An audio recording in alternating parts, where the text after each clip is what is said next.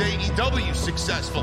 Why is Tony Khan running his promotion better than Vince McMahon and Bruce Pritchard are running Monday night and Friday night? Long term booking.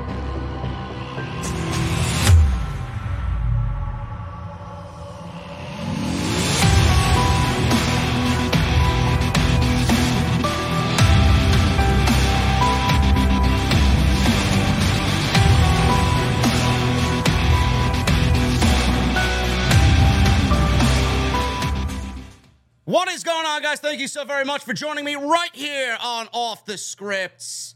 This is your AEW All Out post show for now, Labor Day Monday, September 5th, 2022.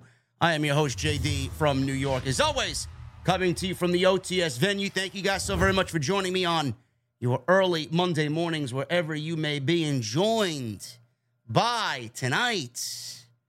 Jesse, what is going on, man? What's going on, bro? I don't know, man. It's late. How you feel? How you feeling, bro? After this late, late, long, long evening.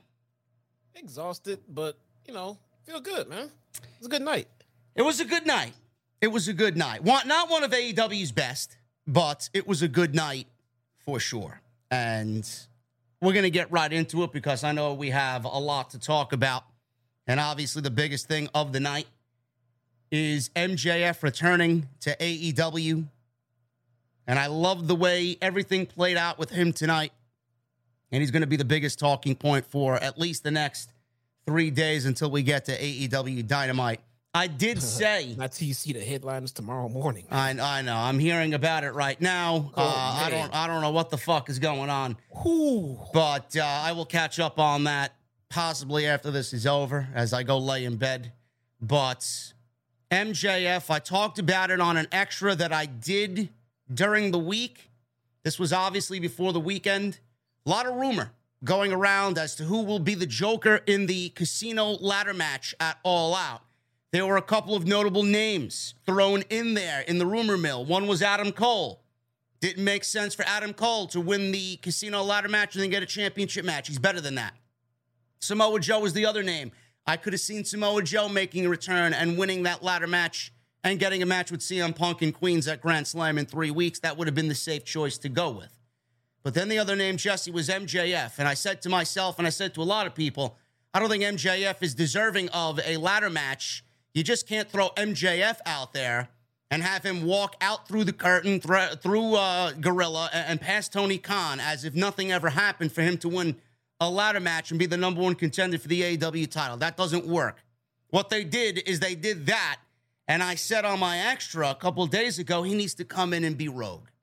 He needs to come in and he needs to just own the fucking joint and be basically an outsider. And, and that's exactly what they did. We tie that into everything that's going on with Stokely Hathaway. We talked about this on Wednesday. Uh, from what we saw, Jesse, it looks like he's assembled his own fucking uh, his own federation, his own his own promotion. He's got a ton of talent underneath him. All these business cards are being handed out. And then he comes out, he climbs the ladder himself to Stokely, takes the fucking ship down, and then he ushers out his biggest signing, uh, signee, and which, you know, everybody was like, who the fuck is this guy? Is it somebody new? Is it a new signing by AEW? It ended up being MJF by the end of the night. And MJF and CM Punk had to stare down with MJF making references that he that he will be the world champion. How, how did you enjoy how all of this played out? And were you pleasantly surprised to see MJF tonight? Absolutely, man. He came out and get the reaction I expected. I mean, he got that reaction in Chicago, man. He did. He got a bigger reaction than CM Punk after winning Yes, the world championship. Yes, he did. I mean, big time. And um, I like how they did it. I don't know where they're going with this as far as him with uh with Hathaway. I don't know if this is his group. I don't know if he's in the group. I don't know if he's just hired this group to take care of this job for him. Not sure. Well, Not apparently sure. Sto- We gotta find that Stokely. Stokely was the manager of MJF on the Indies. So there is history Was he? there. Yes. Okay. Yes, I did All right. some research. Apparently, everybody that's in this group has had some form or fashion as far as a relationship with MJF is concerned. Ah, how come nobody fucking looked that up before tonight? Man? I don't know. I don't know. I was doing my research on it before uh, all of this happened, and I'm like, that's got to be MJF. They played the Rolling Stones "Sympathy with the Devil" when he came out. He obviously everybody knew it was MJF just based on the fucking verbiage and the song, and then his walk. A lot of people say, oh, "That's MJF's walk. Uh, that's his mannerism." You know, so a lot of people were kind of like, oh, "It's got to be MJF." I was one of those people. Oh, it's got to be MJF. And I'm happy to see that we got the unveiling of this Joker tonight. Otherwise, I would have been very, very pissed off coming on here. But we did get MJF, and it looks like we're getting CM Punk and MJF as we head into Dynamite and into what is going to be an absolutely tremendous Grand Slam show at Arthur Ashe Stadium. CM Punk won the world title, Jesse, from Jon Moxley. And this creates a whole different line of discussion now. Obviously, a lot of people are still upset about the situation that happened with Moxley beating Punk in three minutes. I think a lot of people are going to end up forgetting about that as we move on to this MJF narrative now. But it does look like at the end of all of this, it was basically nothing more than a publicity stunt or a rating stunt. And Tony Khan wanted to take a shot in the dark, take a risk, and go with what he did having CM Punk lose in the interim championship match in three minutes. Now, do you feel any different about that after what we saw tonight? Unfortunately, no, man. I mean, I get the overall story I think that they were trying to tell. I just it I I, I just don't see the reason in beating your top talent in three minutes on national television. Yeah. Either do the match, do the match or don't. That's all I'm saying about this whole ordeal. It's not about Punk losing. It's not about Punk winning. It's about the way that they did it. Just do the full match. Give us 10 minutes. Let Mox win or whatever outcome you wanted to go with. Or don't do the match. Don't tell us you're going to unify the titles, you know, and and this is the first world title unification match in AEW history, throw it on the middle of the show, make it a three minute match, and say, now pay me 50 bucks if you want to see the real match. You got the match that you wanted then tonight. Tonight. Tonight's Tonight match, was a great match. Tonight was Tonight the match that I, I, expected that they would both deliver. Yes. Yes. Tonight was a great fucking fight. There's all kinds of story behind it and everything else. Tonight's match, fan fucking tastic. Did we need something this fantastic two weeks ago on TV? No. No, this could have been two to three times better than what we would have gotten on Dynamite two weeks ago. They still could have given us a good a good fucking 10 minutes of actual wrestling in a, in a, in a match that makes it look like they were about to go, you know, all into it, but then his foot gave out. You know, then he lost. As opposed to like we're gonna get in the ring, we're gonna get a couple of DDTs, and Mox is gonna walk away and fuck you off. I mean, what was the purpose? Don't do the match at all. Just give us one match at all out. Well, we got to do the match. Fine, do the match and give us a ten minute fucking main event. Make it look like it was supposed to be an actual match. Just just look like you just fucking baited and switched uh, switched us. Jesse's opinion is probably a lot of the IWC. And I'm to stick to my guns on what I said on Wednesday's podcast when we did this together on Wednesday. Sticking to my guns. They did it. It was basically favor for favor. Tony Khan wanted a big rating. He got a big rating. The rating the following week was basically the same rating as it was that week he pulled the stunt. So he didn't really lose any fans. A lot of people were still interested in what was going on. They told the story. They wanted a story with this, the foot, Cleveland. I said it then, I'm going to say it now. You can't have Moxley, you know, win the interim championship and be interim champion and then ask him, yeah, man, thank you for carrying the load for two months while CM Punk was out. We're going to have you going to Chicago, and all that you did, you want a run of a lifetime. We're going to have you drop that interim title, and uh, goodbye in Chicago to CM Punk. It was all a favor for favor. I honestly think it worked in Tony Khan's favor. I thought that he did a favor for Jon Moxley. Fine. And the way I see it, I don't think that's a big deal anymore. I think we have bigger issues to tackle now, Jesse. And the reason why you are feeling that way, and a lot of people are feeling the same way you are, this all could have been avoided if Tony Khan didn't have an interim fucking champion to begin with, and we would have gotten everything that we gotten tonight without having Jon Moxley to beat CM Punk in three minutes. The interim championship seemed to have kind of thrown everything to this controversial fashion. And if they didn't do interim, I don't think we'd be here arguing amongst ourselves as a community. 100% agree. 100% agree. Bro, let me tell you something. This media scrum is going to be the talk of the fucking rest. I don't know, bro. Listen, man. We'll we'll, uh, we'll, we'll, we'll discuss that. We'll watch it, man. I, I don't want to I don't want to take away from you know the vibe that we got here and the energy that we got here. I want to stay on track. You know, if you guys want to talk about, if you guys want to go watch the scrum, go watch the fucking scrum. I don't want you. No, no, no, no, no. Stay here. Stay here. I mean, you, you're not gonna get it all. We're gonna we're gonna cover this shit anyway. But Punk is Jesus Christ, dude. He's still he's still speaking. He's the guy's out there fucking eating his dinner. He's walking away right now. He's he just ate a whole meal at the media scrum. He just fucking like uh, called out Alvarez. He fucking called Hangman. Like, oh man, dude, man. Now I'm gonna watch this after we're after we're finished here. But man, all right, the last thing that you said was 100% you agree. Interim champion is the reason why we all were the way we were as a community because of this three minute squash by Moxley on CM Punk yeah, this this interim this interim title shit. I mean, maybe it wasn't thought all the way through with him. I mean, I guess in theory it sounds kind of great. You know, well, we can get a unification match. This is net. Maybe it maybe it was a great idea. Then the injury happened. Now we gotta try to you know figure something out from here. And they came up with this three minute squash, and then we're gonna do the same match again in two weeks. That was a complete clusterfuck. And I'm not gonna let them blame it on the foot injury when we shouldn't have had this fucking problem with the interim titles as it was to begin with. Okay. I mean, I get it. I get everybody's point of view. I feel like I'm right in the case. I'm pretty sure that I am. And that's the way the situation was to Tony Khan. I think him and I, me and TK, are probably thinking on the same wavelengths that, or we we are thinking on the same wavelengths as what he was originally thinking with why he did what he did. But Jesse, like I said, we now open up a whole new can of worms. CM yeah. Punk won the world championship tonight against Jon Moxley in what I thought was a great match in the main event. They they bled, they they went at it. It was exactly what you want out of a world championship match. Hot crowd in Chicago. Punk wins the world championship.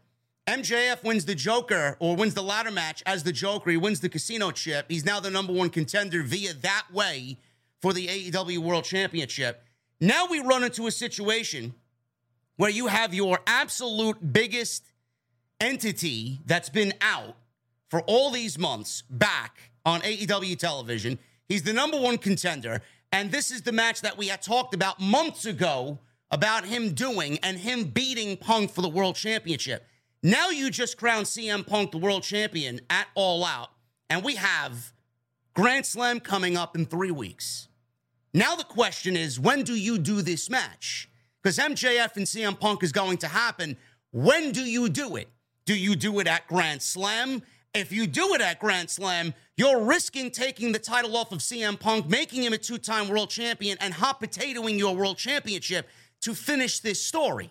Or do you wait for full gear, which was announced in New Jersey tonight? And then, if that's the case, you run the risk of making this storyline drag all the way until the middle of November when it doesn't need to go that long. What do you do now, Jesse? Now Tony Khan is looking at a completely different set of circumstances. I don't know, man. If I, I listen, I if I'm booking it, fucking, I don't know, man. If I am doing, bro, fucking, if, if I'm booking it, hole to climb himself out of, bro. If I'm booking it, I'm doing it. I'm doing it. Uh, doing it at Grand Slam. Punk is already a two-time fucking champion now. Yes, and his next opponent is is MJF. What are you telling me? MJF is going to lose? No. No, so when Punk- MJF wrestles CM Punk, there is absolutely no doubt in my mind that CM Punk needs to become the world champion. Uh, uh, MJF needs to be the world champion. So he needs to beat Punk for that title, no question. Oh my god, dude! I'm doing it at Grand Slam. Grand Slam legitimately is in Arthur Ashe. It's in Queens. It's less than a half an hour from Plainview, Long Island. So TK is just gonna try to make it the summer of Punk any way he can. Punk's gonna be a four-time champion before Christmas at this fucking rate, dude. No, this is it for Punk. When he loses the title to MJF, that's it.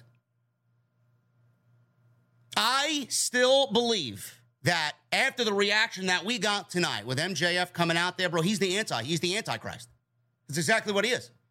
He's the antichrist, and he got a bigger reaction than CM Punk after he just won the title in his hometown. There's no doubt in my mind that CM Punk is going heel after he loses that title to MJF. Yeah, CM Punk already went heel tonight, bro. Well, that's that. See, That's that. For everybody that uh, ragged on me, oh, he's not going heel. Yeah, he's going heel. he's going He heel. went now. heel tonight in the fucking scrum, I'll tell you that. He went heel in the fucking scrum, bro. Oh, Jesus Christ, man. I mean, it's not sloppy booking. It's it's. It, I, I actually quite enjoy the way Tony Khan handled this, and I like the way he handled most of the show. I thought the show was too fucking long. That was my main criticism about the show. I don't think we needed 15 fucking matches tonight. No, you can tell they knew that too because a lot of the matches would just get zipped through. But MJF is on his way to a world championship, and uh, I do believe it should be at Grand Slam in Queens. He wins that world title. I mean, you want, and like I said, this is this is the prime time for him. He's going to be in the midst of contract negotiations as soon as this year is over. Their contract with Warner Media is up in 2024. He's going to have all year to negotiate a contract. He wants to put his best foot forward, and this is the storyline that he's got. It's all part of the plan. He had to rework it a little bit because CM Punk broke his foot, but it's all a part of the plan. Stokely Hathaway's a part of the plan. They even showed, uh, or rather, they played a clip of Tony Khan calling MJF before All Out tonight, almost begging him to be in the casino ladder match, paying him bleep amount of money. And he took him up on the offer. Does that factor into anything? Is CM Punk going to end up blaming Tony Khan for that? I don't know how they're gonna do the turn. I mean, at this point, at this stage of the game, bro, it'd be easy as fuck to turn Punk heel. I'm telling you right now, dude. He went off on he went off on Colt Cabana, saying he doesn't even Colt doesn't Colt doesn't even deserve to have his name mentioned by himself by, by Punk. He went off on Colt. He went off on Hangman. He went off on Alvarez. This guy went fucking full blown heel. Why did he go He off is- on He Alvarez? is, all, he is already heel. Why did he go off on Alvarez? I saw the I saw the video you did on me saying I wouldn't have business my, for myself, you know, but if um you know if if if if I reply if I if I reply with a defense, then it sounds like I'm being defensive. So I just you know let you guys think. He went off on the media, Cabana, Hangman, and that's in the few minutes that I got to watch before I had to hop in here.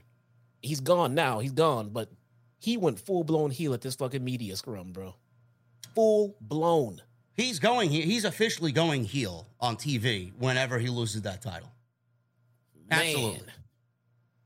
It's gonna get good. It look it looks like it's gonna get fucking interesting. It looks like outside of Chicago, he's he's gonna be a hated man, bro. Good. It looks like it. Good. That's the way it needs to go. Yep.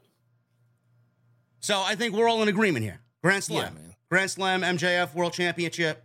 Yeah, MJF needs to be the champion. I mean, I'm not gonna look back at the road to what we got here and try to figure out what to do going forward because I think the road getting here was pretty fucked up and pretty stupid. So let's just focus on making it right, which is make MJF champion and let's try to fix everything going forward. Because at this point, Punk is now a two-time champion. When he loses to MJF, he's gonna get it back at some point, whether it be a week from then or a year from then. He's gonna be champion again. He's gonna be a fucking three-time champion already. Let's let's just focus on going forward. And going forward, yeah, MJF needs to beat him for that title in New York or New Jersey. What happens to Jon Moxley? Good question, bruh. Jon Moxley, you know, uh, you know, the reason why I said what I said is because Jon Moxley had the run of a lifetime with what he did to carry this company on his back while CM Punk was out with injury because he foolishly broke his foot. This is why Jon Moxley beat CM Punk in Cleveland in three minutes. You had to give him a huge thank you. You had to reward that man. And Moxley was going to do business because it was the best business for the company. I'm going to win in Cleveland. I'm going to put you over in Chicago. Fair deal. That's exactly what happened. Now, Jesse, what happens to, to Jon Moxley? Does he stay around the top of the card? Does he get involved with MJF because they have history? Or does he just retire back to the Blackpool Combat Club and just go about doing his business, having fun, going to GCW, doing the indies, just living life? Bro, Punk won clean as a whistle, and we have a new number one contender. Yeah. So Moxley is back at the fucking line. What happens with him at this point? I don't know, but he's done at the top of the card for right now.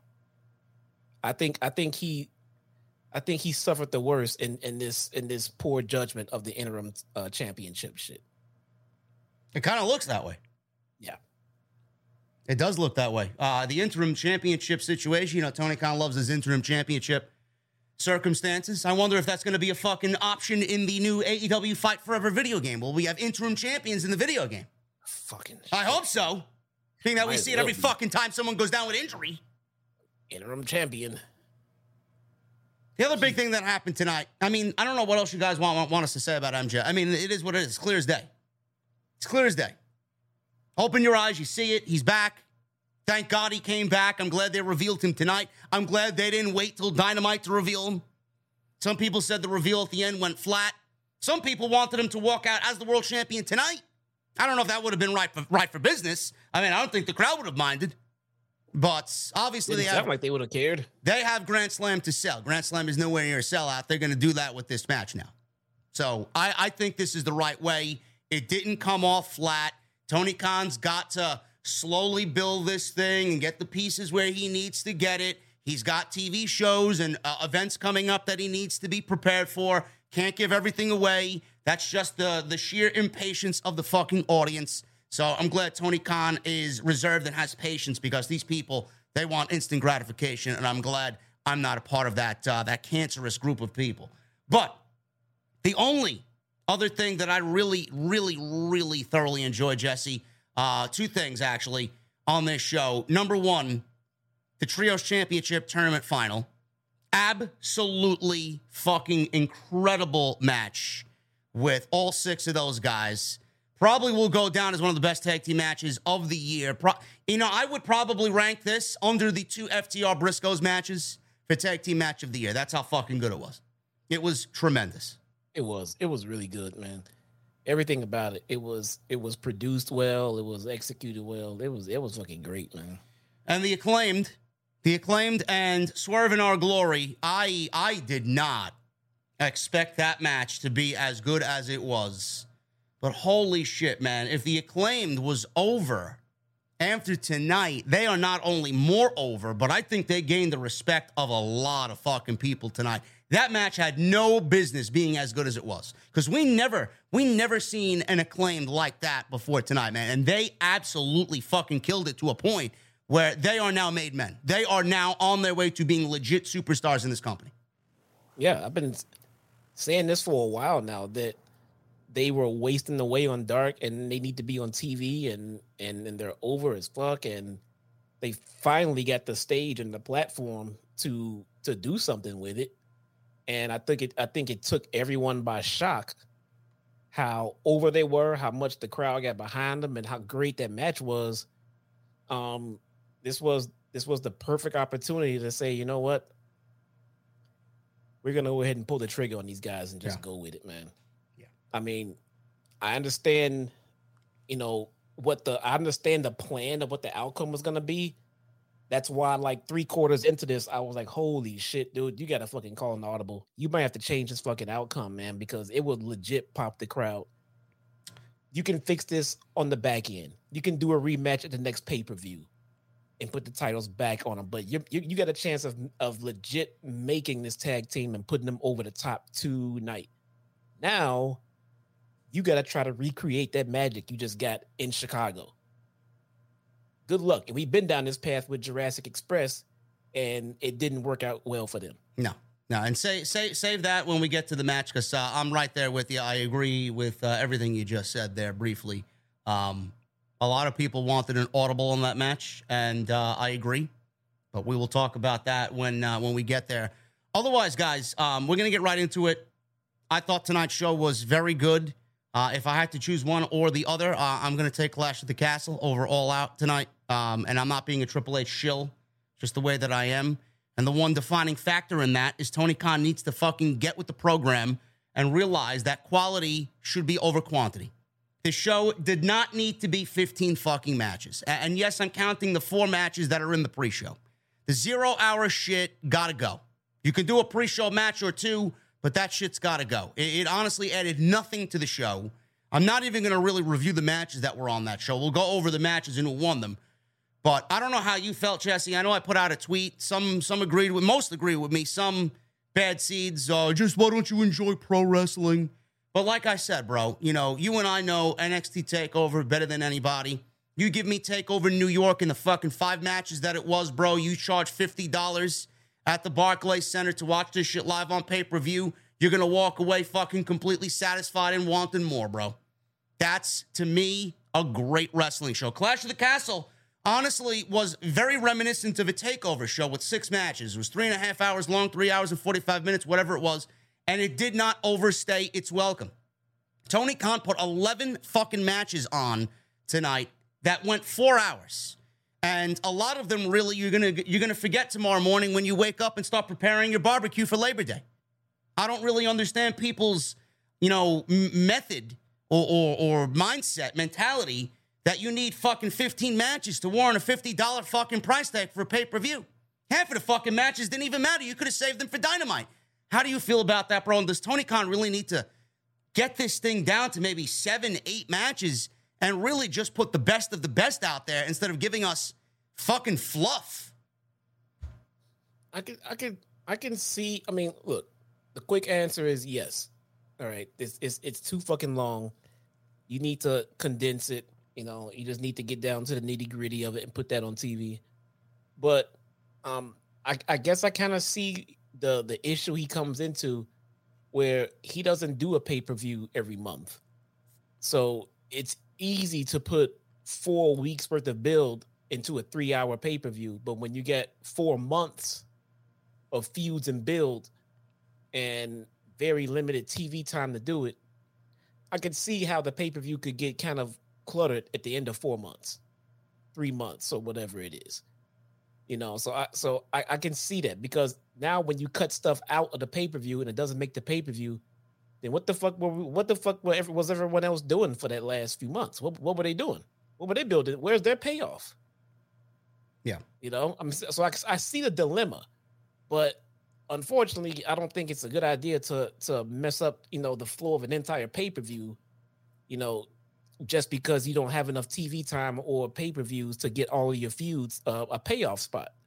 Well, I mean, so this that's why they I mean, have their TV specials. I guess they got to Yes. build more towards I those. I was just going to get into that. I mean, that's the reason why you have these TV specials and you have uh, the the the fucking uh, the Battle of the Belts and all this other shit. You Right. know, put put Right. emphasis on that. You don't need to load the show up with fifteen fucking matches. yeah.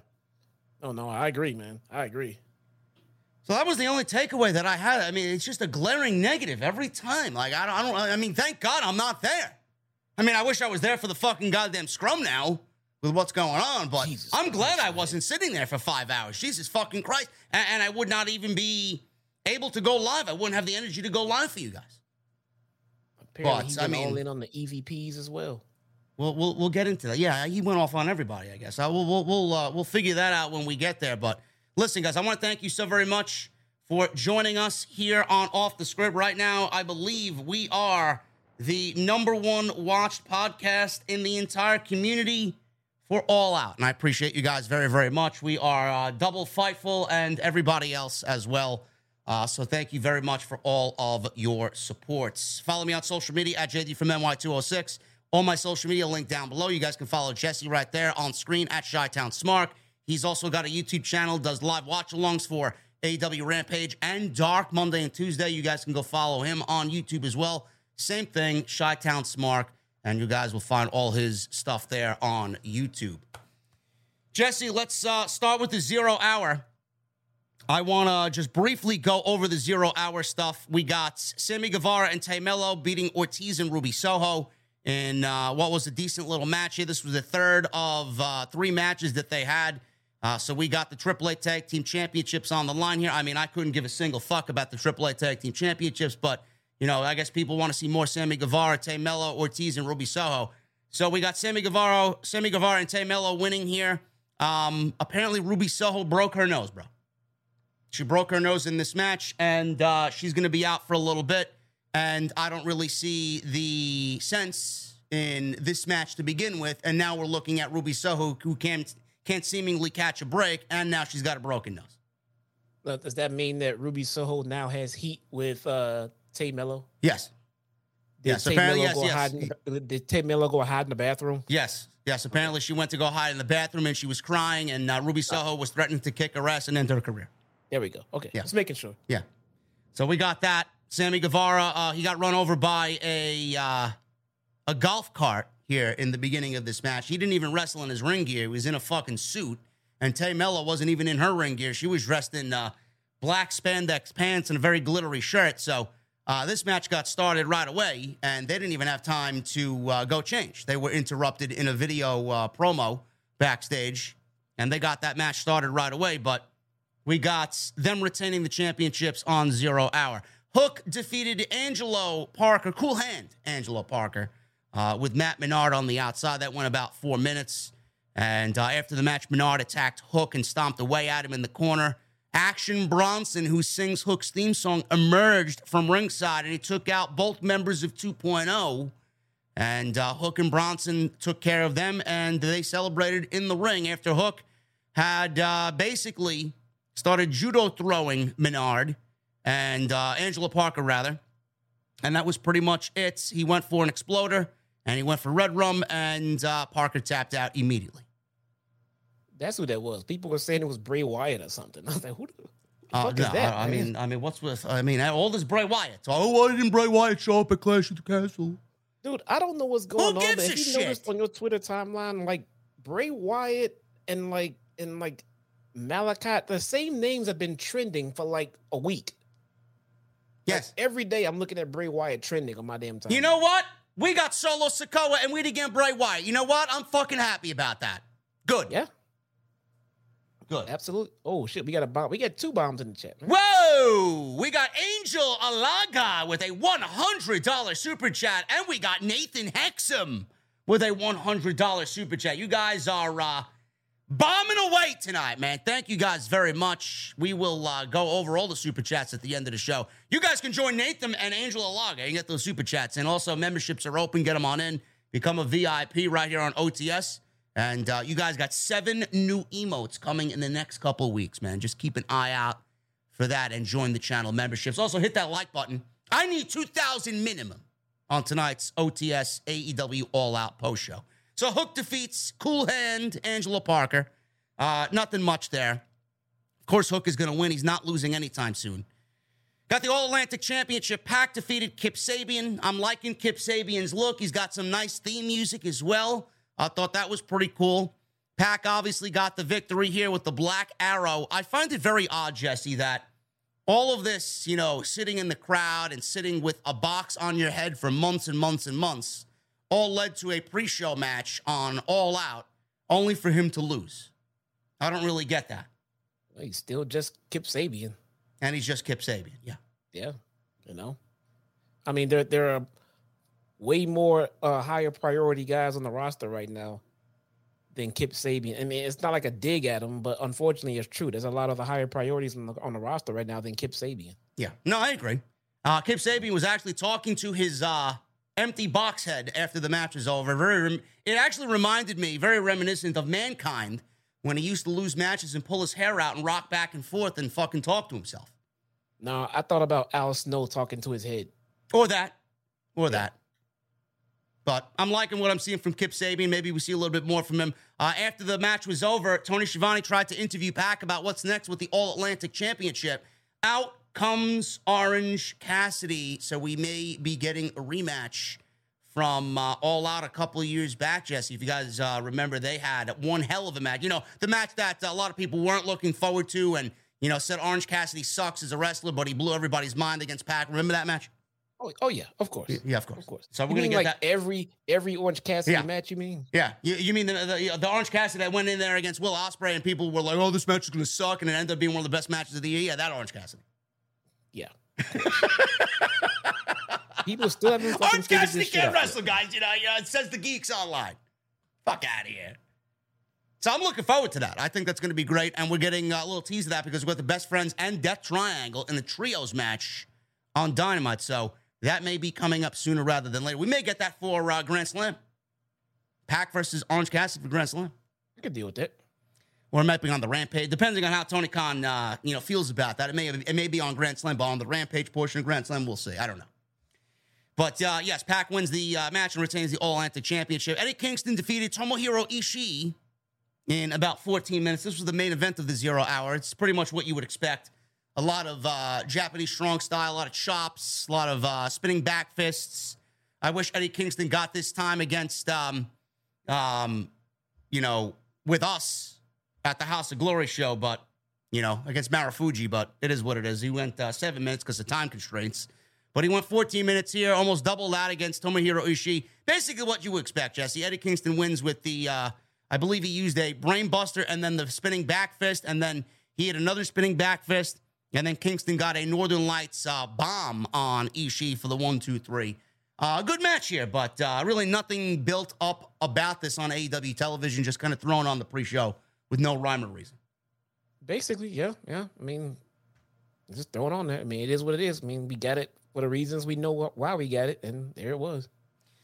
So Eddie Kingston wins, and that was basically your zero hour pre show for All Out. They gave you four matches and then uh, rapid fire back to back on all four of them. Then we get into the actual All Out show.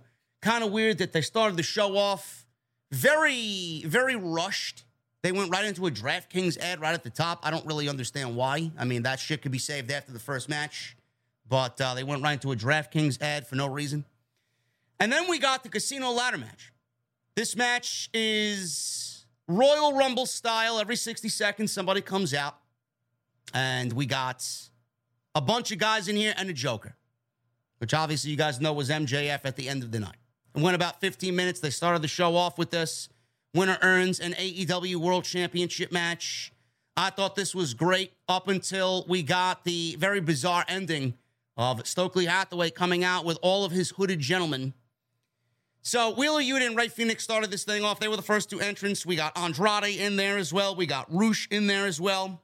A little bit of a weird situation in there with Andrade and Rush, bro. They could have owned this match and realistically won the match if they wanted to, but uh, they decided to uh, just just stand there like a bunch of dumb heels and not really go and take advantage of the fact that both of them are in the same faction and one of them could be the number one contender. They just wanted to go and continue beating people up. Yeah, I, I I think the whole dynamic of this ladder match just made no sense for me. How everyone comes out um, Royal Rumble style, Yeah.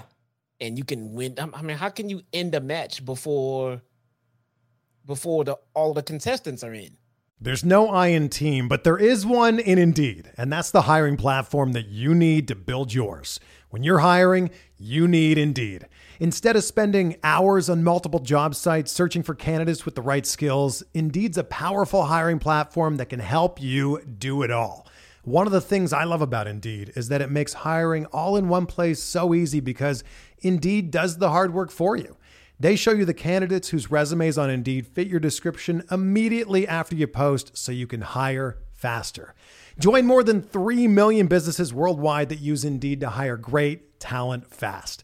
Start hiring now with a $75 sponsored job credit to upgrade your job post at Indeed.com slash BlueWire Sports. Offer good for a limited time. Claim your $75 credit now at Indeed.com slash BlueWire Sports. That's Indeed.com slash BlueWire Sports and support the show by saying that you heard it on this podcast. Indeed.com slash BlueWire Sports. Terms and conditions apply. Need to hire? You need Indeed. I don't know. Was the was the ladder match like this uh, in previous years? No, So why did they change the rules? Not man. This made no sense at all. I mean, Like, did they if- if- change I the rules mean- basically to appease MJF and the appearance of the the masked MJF at the end of this match? I, I mean, it must be. I, I don't. I don't. bel I mean, unless correct me if I'm wrong. I don't believe that the the ladder matches in the past have been um one at a time like this because at any given point you could have had the first two guys say, "Look, man, you go get it. You know, go win it, and I get the first defense. Cool, go." Yeah. And the match is over. I mean, it's like the Outlaws rule for the triple threat match. You know, like that makes no fucking logistically, it makes no sense. So Andrade and, and Rush were out there. Uh, Rush was about to climb the ladder, like I said, but then he backed off because Andrade was walking down the aisle, and Andrade, you know, none of them climbed the ladder. They're in the same faction. They decided to set up a ladder bridge instead. So Fenix, you know, he went into the ladder bridge, and that looked ridiculous. They did a uh, sunset flip off the fucking ladder bridge. Andrade looked like he could have pulled a fucking groin muscle. I mean, it is what it is. Dangerous, dangerous shit. Fenix doesn't give a shit about what he does. Both started to climb the ladder, but Yuta pulled Rush down, met Andrade up on top. Andrade took out Yuta with a six sunset power bomb off the ladder onto the bridge. Ridiculous. So Claudio was next. He came out and he pushed Andrade off the ladder to the floor. Looked like he struggled a little bit because it was still in its ladder bridge formation. He muscled the ladder up and he dumped Andrade off the ladders over the top rope. So Dante Martin came in next, and he fought off both Fenix and Claudio while he wrestled Yuta set up a ladder in the ring. Dante sprung from the ropes to the ladder and took out Yuta. Claudio went for a pop up uh, uppercut. Dante landed on the ladder on the exchange before both spilled to the outside. Penta was out next. He immediately took out Dante with the destroyer on the ramp. He was finished for the rest of the match. Absolutely ridiculous. Rush, uh, he got hit with a sling blade by Penta on the floor. He ran wild on everybody else. He took out Yuta with a super kick and Claudio with a backstabber. So he was a house on fire right at the start. Fenix cut off Rush with a top rope run kick before Penta hit Andrade with a destroyer on another ladder bridge that was set up on the outside. That looked fucking brutal. Fenix, then all of a sudden, you see Fenix jump off the top rope. There's a table set up in the corner. He does a big frog splash through uh, the table, through Rush. Claudio and Yuta are climbing the ladder. Dante springs onto the ladder again, onto Claudio's back, and all of a sudden we get a group of masked men who run out and completely clear the ring of all the participants in the ladder match. Retribution. Yes, Retribution is in AEW. One of them first thing cli- I said too, man. Yes, one of them climbed the ladder and grabbed the poker chip. He unmasked himself. It ended up being Stokely Hathaway. Everybody else unmasked. It was Lee Moriarty, Ethan Page, W. Morrissey, the Gun Club, and Stokely Hathaway out there. All of a sudden, we get a Rolling Stones song played, and it was Sympathy for the Devil. And someone walked out in a devil mask, a white devil mask. He was very joyous. He was very excited to be there, very uh, over the top mannerisms. He walked into the ring. He took the poker chip from Stokely Hathaway. He was about to unmask, but then didn't, and he gave you the uh uh hand gesture. And I thought he was about to speak, but he didn't. And it was just a very bizarre ending that honestly, Jesse left the crowd shocked, stunned, and in awe. And it absolutely left the fucking rest of the show in limbo to me. I don't know if you guys felt this same way. I honestly felt like the dead periods during the show, you know, people were excited for the obvious big shit on the show, but the other shit people weren't really excited for because I honestly think everybody was wondering who the fuck is this guy and when are we going to see him again and who the fuck is he and when is he going to unmask? I, I, just felt yeah. like it was really, it kind of set the show up to be kind of deflated after it, it, happened. I don't know if you felt that same way. I think Nyla Rose won at Twitter tonight. She said it looked like the masked magician. Yeah. It did. I didn't even yeah. think about that. He said the the masked magician was all elite. That's what it basically was. was. Fucking good, man. It. I, I I liked I do like the put like this. I, I don't think I have anything bad about to say about how they did this MJF thing because I think TK kind of got the best of both worlds here. He got to bring MJF back in the ladder match without revealing MJF till the end of the show. Yeah. The only thing that would have had me upset is if we would have had to wait till Wednesday to find out who the fuck it was in the mask. Yeah and all we have to do was wait to the end of the pay per view, and then put a nice little bow on the end of the show for you. So I'm okay with it. I thought it was done pretty well. Um, it sucks that MJF did nothing in a ladder match. Didn't even have to climb the ladder. I don't even. They didn't even want him climbing the ladder for some reason. Yeah, yeah, it was it was kind of uh, if you look at it in, in another way, it is kind of shitty that all those guys went in there for 14 minutes and basically they got the shit end of the stick and MJF just walks in and does nothing. I mean, it's like why the fucking match even take place? Well, You know? I, I'm I'll, I'll I'll I'll be in the in the thought process of this is this is what those guys contributed to us for us to have that big payoff at the end. They went Yeah. off and gave us some entertainment in the match. Yep. And their contribution to the nice big ending is them doing the bumps so MJF did not have to. So we got that big reveal at the end. Yes. No, I, I, I I agree with that, and um, I am very intrigued by what Stokely Hathaway is putting together here. We finally got some uh, some answers after Tony Schiavone asked him, and he threatened Tony Schiavone on Wednesday's Dynamite. None of your business. He grabbed Tony Schiavone by the uh, by the suit jacket and got in his face. Uh, I like the fact that I, I think everybody kind of assumed it was MJF anyway at the end of this segment. I'm glad that they didn't just have MJF come out as Maxwell Jacob Friedman and just walk through Gorilla and enter the match as the seventh guy and become the Joker and win the match. I love the fact that he's got a group of people around him that basically have molded him and been a part of his journey to get to this point. So that story I'm very intrigued by, and whoever's idea this was, I think it's going to end up being brilliant. So kudos to them. But I'm glad he came in as an outsider. I'm glad he came in as a rogue, and he's got other rogues around him. And we don't know what their business is with AEW. It may be MJF overtaking the company or assembling a team of people, Jesse, that is going to overthrow Tony Khan and AEW. I don't, I don't know where this is leading. It may be, it may be their version of the NWO. It could be. You know, it could be. Um, I don't think they have enough talent. Okay, I think talent's the the wrong word to use. I don't think they have Star power. uh, enough big enough names in that group to Yeah.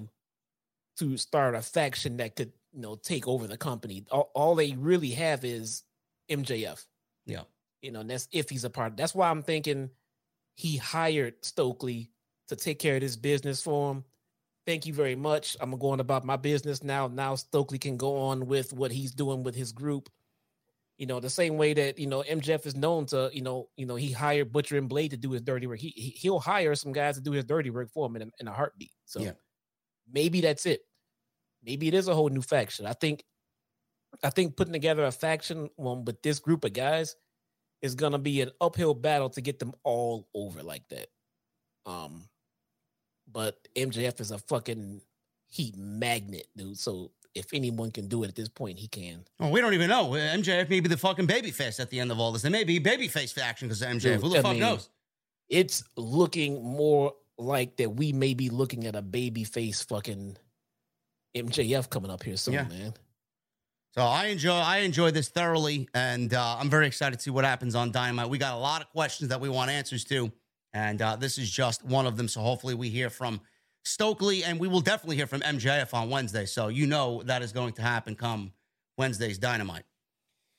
AEW Trios Championship Tournament Finals. This is the Elite. Kenny Omega, Matt Jackson, and Nick Jackson against Adam Hangman Page and the Dark Order, Alex Reynolds and John Silver. This is easily one of the best matches of the entire wrestling year. This may be one of the best trios matches uh, that uh, you will ever see. And I Hold honestly, Uh, Hold on, hold on for a second. I'm sorry. I'm sorry. People in the chat saying, "Well, MJF being babyface is crazy." He flipped the crowd off. okay, so heard did of Stone Cold Steve Austin. Austin? Yes. I mean, I think he's flipped the crowd off on a daily fucking basis. I mean, I don't So- understand. I don't understand what the fucking problem is. Just throwing that out there. I mean, we talked about, I don't know if you guys are new or if you're just hard of hearing. We talked about this on Wednesday. Like, I don't want MJF to be a fucking babyface. It fucking makes my skin crawl. It's Yep. even weird for me to even say the words out of my mouth. Yep. But if it's gonna happen, he's not gonna be a legit babyface like like uh, Ricochet or Yeah, anybody like that. He's like gonna come out and be a fucking tweener. He's gonna he's gonna piss you off, but people are gonna look at him as the anti-hero or the antichrist. Yeah, he's not gonna come out smiling like fucking Raquel, No. you know, and waving. You know, I mean, give me a break. I mean, you got you guys got to be smarter than that, man. Come on. Yeah. Anyway, this trios tournament match. Um, I don't know, Jesse. I said this on Twitter. I think the trios tournament was probably one of Tony Khan's best productions in all three years of AEW. I thought this entire tournament was tremendous. I don't know about the entire tournament now. Well, I mean, I mean, uh, minus the the trust busters. I mean, so I mean, Jesus fucking Christ! But I see. I I I, I, I I also I don't know. well, let me let me rephrase that. The trios tournament has yielded us the some of the best in ring action that AEW's done all year. Yeah, yeah, fucking great wrestling, absolutely. But this is this is what we expected from a trios division, and I, I expect it to get better as we go on. I just think telling I just think telling the the, the public that that um yeah we're waiting for Kenny Omega to come back before we bring in the trios titles. Then Kenny comes back and then Kenny wins them. Is a little bit on the fucking nose. I mean, just that just a little on the nose. I mean, he, he literally made it predictable, told us the outcome, then did it. So Now, how do you feel know. about how do you feel about them winning the championships? Do you do you do you see this as being a similar situation to when Adam Page and Kenny Omega won the tag team titles? Is it going to be good for the trios tournament or the trios championships to give the elite the championships like Omega and Page were the tag team champions? Do you see growth in the division now with them as champions? I mean, um, look, I'm going to answer this because you asked it, but I wasn't going to put this out there. I think it's, I, I don't think between the Dark Order or the Young Bucks and Omega, who would benefit more from a title run? Well, I mean, I mean, the only reason why you say that is because Adam Page is with the Dark Order, so of course it would Yeah. benefit the Dark Order because you Right, got Adam and- Page and- there to give them the star power that they need. Yeah, and, and I like, but I like how they put Hangman in there to at least give them the credibility. And with the match that the Dark Order put on tonight, you know, them winning was should have been definitely been on the table. You know, am I upset that the Bucks and Kenny won? No, they're gonna make fucking great champions, man. They're gonna make great, fantastic matches, and everybody in there in the ring with is gonna look good. But as far as um building someone up, I think the Dark Order winning those titles on that kind of platform would have been great. It would have been fucking great. And Bucks and Kenny beating Dark Order at a later time is an easy sell, you know, Yeah. Easy sell.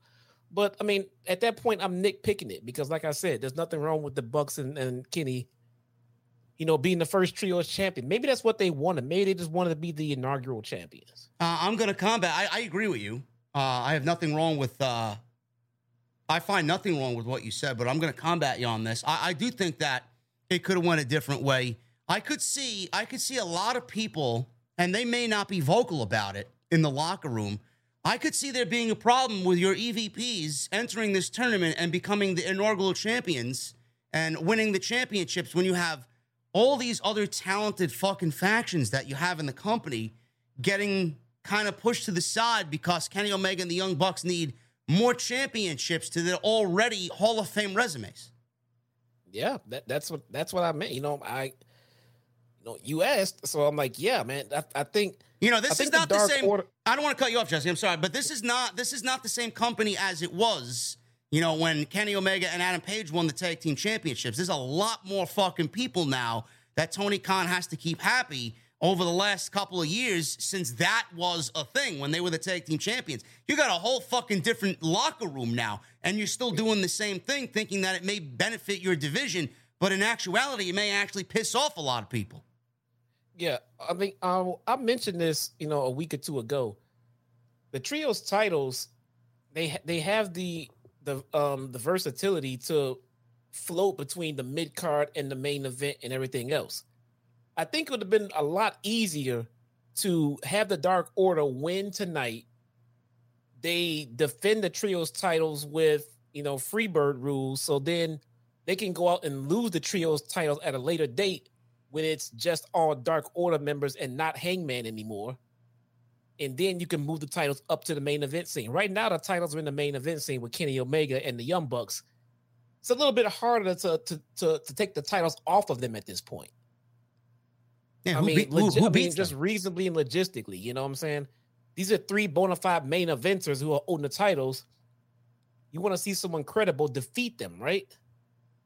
I mean, it, it seemed like the Dark Order had their chance tonight, and they're not going to get it back. Now the I mean, they question can is, always who, rematch it, sure, but yeah. Now the question is, who beats them? who beats them now? Adam I- Cole? He lost his half. He lost half his. Adam Cole's gonna be. Adam Cole's gonna be a solo act, bro. Kyle O'Reilly's gonna be out for the rest of the fucking. He's gonna be out at least twelve months, and Bobby Fish, he's gone. He's got nobody. Yeah, That was that. That was where they were going, and now he's got nobody. We're, we're still going to get Kenny. was- we're going to get Kenny Omega and Adam Cole, no doubt about it. But we're not going to get Adam Cole and Red Dragon versus the Bucks Yeah. and Kenny Omega. I, I, I think I think Cole and his crew was were supposed to be an intricate part of the trios division. You know, when when it was when it was you know conceptualized. Now, what what happens now with um with Switchblade Jay White? We haven't seen him in a few weeks. I don't know. I have no idea.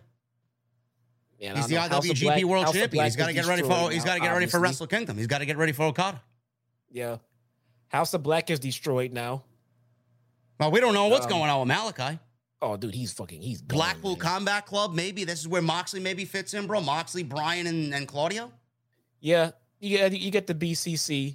I mean, Yeah, that's that, that four is that is a with, you stadium know, main event just by itself. Yeah, yeah, easily. You get that crew right. I don't want I don't want to be a two crew team because House of Black is fucking destroyed. I mean, from what from what it appears, it's fucking destroyed. Um, the elite is all fucking destroyed because of Cole and Fish. And You got that triangle. You got best friends. Best Dark Friends. Order's there still. You know, they, they they they have they have names. That's what I mean about getting the titles off of Kenny and the Bucks because the best friends do not seem like viable opponents. Yeah. But if the Dark Order had won and they had to defend those titles against the best friends, now it's kind of a coin flip on who's going to win it. Yeah. Well, regardless of that, I mean, there's uh, there's a lot of questions coming out of this, but um, th- this match was absolutely tremendous. I'm not even going to uh, cover all of it because I'll never be able to do it justice. But this was absolutely incredible. The stare down between Page and Omega to uh, start this thing early on was, I mean, it got everybody on their feet. I mean, a lot of people want to fucking rag on Kenny Omega. You got your Cornette camps and you got your fucking uh, dummy disco infernos out there, you know, shitting on the Bucks and shitting on Kenny Omega. I mean, I don't think anybody can deny the value of Kenny Omega to AEW, bro. He is AEW, and these people absolutely love and admire him. And I don't even know where AEW would be without a Kenny Omega. I really don't. No, and he came out looking He, fan. he looked fucking incredible tonight. My God, he fucking he was he was pulling the wool over all our fucking eyes, dude, because he looked great tonight. He looked he looks a lot bigger, right? I know I had a couple of people uh, reach out to me like, "Does Omega look bigger?" I'm like, "Yes." This is what Yes. happens when you have a bum shoulder and you got a fucking labrum issue and you can't lift weights and you can't put muscle on, bro. He went and got fixed and he looks fucking great. He really does. He does. So the whole thing here with Adam Page and Kenny Omega was tremendous. I mean, people loved their match and their feud uh, last year, and it has not slowed up even this year going into the fall. Um, the Elite cut off half of the ring. They isolated Page in their portion of the ring. Omega hit a Kotaro Crusher for two on Page. Eventually, Page fought back at a Death Valley Driver. And this allowed him to reach John Silver for a tag. If there was somebody who, to me, was the star of the night, it may not be him, but he is absolutely, after this match, putting himself in the discussion. That John Silver was fucking tremendous in this match. He may absolutely go on record for having the best near fall of the entire year with what he did So good. So and, good. and, and, and we'll get and we'll get to it. Um, Silver, he got the hot tag. He ran wild on everybody. He even took out Cutler and Nakazawa on the outside. Silver, he got a soccer kick from Nick, but he quickly recovered and he and Reynolds hit a tope suicida into a vertical suplex. They did the spin doctor and got a near fall off of it. So the Dark Order is hitting their combination double team. Uh, they got a German into a jackknife for uh, a nice little uh, near fall there. Bucks stopped the Dark Order's offense, allowing Omega to hit the Terminator dive on all three members of the Dark Order. Reynolds fought out of a power bomb, and Page took a uh, or, or, Orihara moonsault from Page off the top rope to the outside. This led to the Dark Order hitting a pendulum bomb for another close near fall. That was broken up by a senton bomb from Nick. Bucks and Silver and Reynolds all took each other out with four-way super kicks. Page and Omega faced off in the ring. They uh, were not the legal men at this point, so they took their respective tag team partners, whoever it was, dragged them to the corners, tagged themselves in, and we got Page and Omega in here. People legitimately on their feet cheering for both of these guys. They traded forearm strikes, running knee strikes. Omega hit the Jay Driller for a near fall. Omega climbed the ropes. Page met him up top, landed a moonsault power slam, which looked great. Page hit a buckshot lariat to the back of the head. Then he went for it uh, front. Matt distracted Page. Omega collapsed on Page's attempt, and Nick leveled Page with a buckshot of his own. So the Bucks hit the BTE trigger, but Reynolds broke it up at the very last second. That was a great near fall. All of a sudden, Page collapsed, avoiding a V trigger from Omega. Silver rolled up Omega for a great near fall. He went for Brodie Lee's discus forearm. Omega caught him, put him in the electric chair, was going for the one winged angel. Silver rolled out of it and rolled him up for probably the best near fall of the entire year. I legitimately thought this was the end of the match. I thought he was going to pin. I, I, thought Jesse. I thought they were going to give John Silver the pin over Kenny Omega. That's how believable it was. Me too. That that sequence is always very believable when Dark Order pulls it. Man, I, I thought I believed it too. So Silver set Omega up for the buckshot. Omega rolled out of the way. Page smashed Silver by accident with the buckshot lariat, allowing Omega to cover for the one, two, three, and the Elite win the Trios Championships. Dark Order is going to have uh, a lot to say to Adam Hangman Page on Dynamite, Jesse, on Wednesday. Do we see Adam Page kicked out of the Dark Order? Do we see the Dark Order go heel? Do we see Adam Page say fuck you to the Dark Order and he joins the Elite again? I don't know. What's going on here? No, I don't think anything changes. They can't afford to lose anybody else. And and and separating Hangman from the Dark Order completely buries them. He doesn't have to be all the way in the group, you know, but just disassociating with them is not good for the Dark Order right now. He needs to still stay loosely associated with them. Yeah. Yeah, I thought this was tremendous stuff. Um, definitely, you, you, you guys could probably say this was the match of the night to me. This was probably the best match of the night, and uh, I thought that everything about this trios tournament, minus that Trustbusters best friends match, was some of the best stuff that Tony Khan has produced on AEW television in all three and a half years of AEW being on TNT, TBS. Tremendous stuff, and this is exactly why we wanted the trios titles on television. Was it the best plan? Was it the big storyline that Meltzer and Alvarez were reported for Kenny Omega? Is this the best course of action for Kenny Omega? I don't know. Probably not. I, I don't think I would have taken this over a FTR Bucks mega match with all titles on the line for this show, but it ended up being great anyway, and this match was absolutely tremendous. Yeah.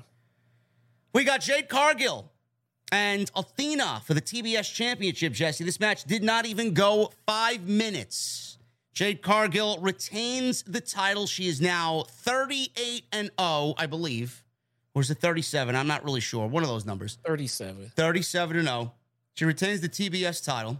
And I posted on Twitter, Jesse. I said this was probably the best I I saw Jade Cargill as far as a physicality standpoint is concerned. Was was this match perfect? By by by no means was it perfect. No. But but Jade, bro, I don't know if you noticed it. I don't know if the chat noticed it. Her physicality tonight was where it needed to be. She's still she's still in the ring, hesitating on offense. She looks a little, you know, uh, she she looks a little uh, fumbling around out there. But the physicality that she brought to Athena on her offense, man Athena is so fucking underrated. She brought out that physicality in Jade Cargill tonight. And I thought for the five minutes or less than five minutes that this was, I thought this was a decent match for both ladies. I really did. And I thought Jade looked good, minus all the you know lingering issues that she can you know she continues to have in the ring. Hey man, if you liked it, I liked it. If if I liked it, you liked it. I mean, I am not saying I'm not it. saying it was a great match, bro, but the physical. I'm trying to find something good there before I shit all over. I didn't enjoy it at all. I thought the match. I actually got into a debate with somebody on Twitter about the match having no heat going into it. It didn't have any heat. Oh no, I know. They swore it did because they had a segment, and now no. after the match, you know, and what we got, I was like, okay. No, it can't. It can't have heat if you see it one week and then it goes away for three weeks, only for it to come back again. Yeah, I know, man. I think. I think for some reason you might not believe this, but I think people on Twitter just like to argue. Well, they do. I know it sounds crazy. And the women's division is in shambles. The women's division is not treated like it should. And, and this is one of the reasons. You know, you got your TBS champion out there, Jade Carr. I know you want to, you know, give her all the resources and assets to be, you know, what you want her to be. But when you got somebody like Athena in there only going four minutes, bro, I mean, what the fuck are we doing? Like, she is as good as anybody, and you got her in this company putting Jade Cargill over in four minutes? I don't know about that. I'm sorry. Yeah. If And- there was one person to beat Jade tonight, obviously I would have chosen. I'm sure you probably would have chosen as well, Jesse, uh, Kris Statlander. Oh yeah. But, but I, I mean, Athena should have beaten Jade tonight. I'm sorry. I was looking for a new champion. Jade is so beyond the championship right now. There's nothing left for her to do. No, I I I I, I never would have had I never would have had Athena beat Jade just because of the the build. The build was fucking terrible, man. I mean, I, I don't know who's supposed to beat Jade, but I just know two things. Two things on whoever beats Jade. A, whoever's coming in to beat her needs to be white hot when they do it, just like Kris Statlander was before she got hurt. And then there needs to be a fantastic build going into it. She has a 37 and 0 record, dude. We're not gonna just beat her on someone we came up with a few days ago, did one segment with, and now we're gonna do a title change. That's that's that's that's worthless. You're you're just shitting on the whole fucking effort you put into Jade. You, you know, you know who's going to get to that point, Jesse. It- it's going to be, it's going to be a point where, and, and I seen it tonight, and I heard it tonight in that four way women's match, which we'll talk about when we get there. You know, Jamie Hayter. People were cheering for Jamie Hayter tonight, and she is as believable as anybody to take that title off of Jade Cargill. What about her taking the TBS title? I can see that. I can see that. I would have no complaints about that. Um, I think if you give them time into a build, I think they can do it. I just hope they cut Britt Baker out of their build as much as possible. Yes. and let these women have their own fucking build and then let them go kill it in the ring because Jamie's already on that streak of she's warming up, man. Crowds are warming up to her. You know, it, it's it's getting Chicago's all behind her, man. I, I, I mean, she's she could be on that streak. Give them a nice little build, and I'd have, I'd have no problem with Jamie Hayter being. And that's not just the Chicago thing. I'm I'm starting to feel that on social media as well, and I'm starting to really get a sense that Jamie Hayter is really starting to come into her own and should absolutely be broken away from Britt Baker. yeah, man. I think about Jamie Hayter coming all the time, man. this fucking guy. Jesus Christ, man. Who the fuck knows who's watching, bro? Watch your language. What? What? You just said she was supposed to come into her own. Well, well, whatever. I could see that being the case. Are, are we in a situation, Jesse, where where Jade is not is not progressing? Is she getting better in your eyes? I I, I don't know. she it's hard to it's hard It's to very tell- hard that's to tell, yes. It's hard to tell as far as her in ring work progression. So as, as far as her character and her build, I think she's very stagnant. It hasn't done much as of late. That that part is kind of plateaued. In ring work it's kind of hard to tell because she doesn't go very long, man. No. They, it, so what it, what that tells me when you go short matches like that in big match situations, that tells me that they're trying to conceal your your your flaws. Yes. So we got to see her go. We got to see her go out there and go 15, 20 minutes, man. She's got a 37 and no streak. She can't go out there and lose that title in five minutes. She better go out there and put on a goddamn match. Yes. So And this match, if it only went four minutes and 30 seconds or whatever the fucking time was, I mean, this did not need to be on the show. This could have easily been saved for Dynamite or, or a Rampage. Why, why did we need this on the show tonight to take away from everything else? Nobody's going to be talking about this at the end of the night. Nobody's even going to fucking remember this was on the show. Why is it here? This Yeah, is what I agree. talk about. Cut out the fucking bullshit. Quality over quantity. You don't need this on the show. All because Jade is the TBS champion doesn't need does it doesn't mean that it needs to be on the show. It's one of the things I'm talking about. I'm sure you guys agree with me as well. She's not to me. She's not getting better. I, I think she knows who she is, and I, I I appreciate that. I think she plays her character very well. She knows who she is, and she plays that very well. But I mean, a- everything else, as far as her game is concerned, Jesse, she's not doing it for me. I don't know. Yeah, I mean, it, You know, It's- it's this is what I we mean, usually say. This is what we usually say, bro. If you're the best at what you do, you should be the champion. Jade is not the best at what she does. She's not. Right. But it's not as simple as just take it off of her. She has I 37 wins I know. streak behind it. I mean, do something with someone needs to and someone needs to earn that essence and not just get a title. Yeah. You need to beat that bitch. So you need a good feud, man. And Jamie Hayter could be the one. You might be right. I think so.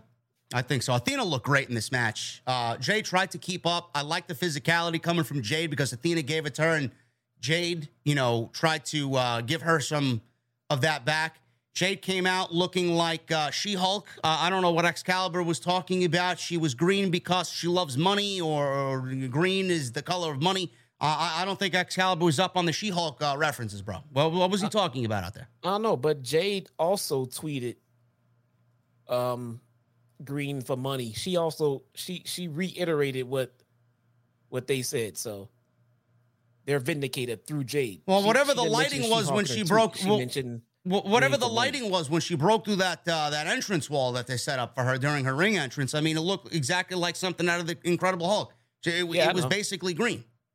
I know. I thought she, I thought this was the worst look Jade Cargill has ever to. And she's a beautiful woman. Looked, I thought she looked god awful, man. I don't know.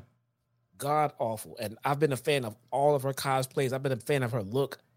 So I think I've earned the right to say she looked not Jade like tonight. I didn't like this look at all. Uh, well, uh, Athena took it uh, right to Jade with a Meteora. She hit the O face, which is the eclipse. Um, but the baddies pulled her out of the ring. This distraction allowed Jade to a Samoan drop, which looked great for uh, a two count. She followed that with a spear. Uh, Jade smashed Athena with a forearm, tossed her across the ring. Athena countered Jade into a pinning combination for two. Jade countered another O faced attempt into Jaded but Athena reversed it, hit a thrust kick. She went for a stunner, got it, got a two count. Jade reversed a springboard into a bicycle kick. She went for Jaded, got it, one, two, three, and that was it. Four minutes. Four minute win for Jade Cargill. They're basically booking her like Bill Goldberg. Four minute or match. CM Punk in Cleveland. Or CM Punk or Jon Moxley in Cleveland, yes. yeah.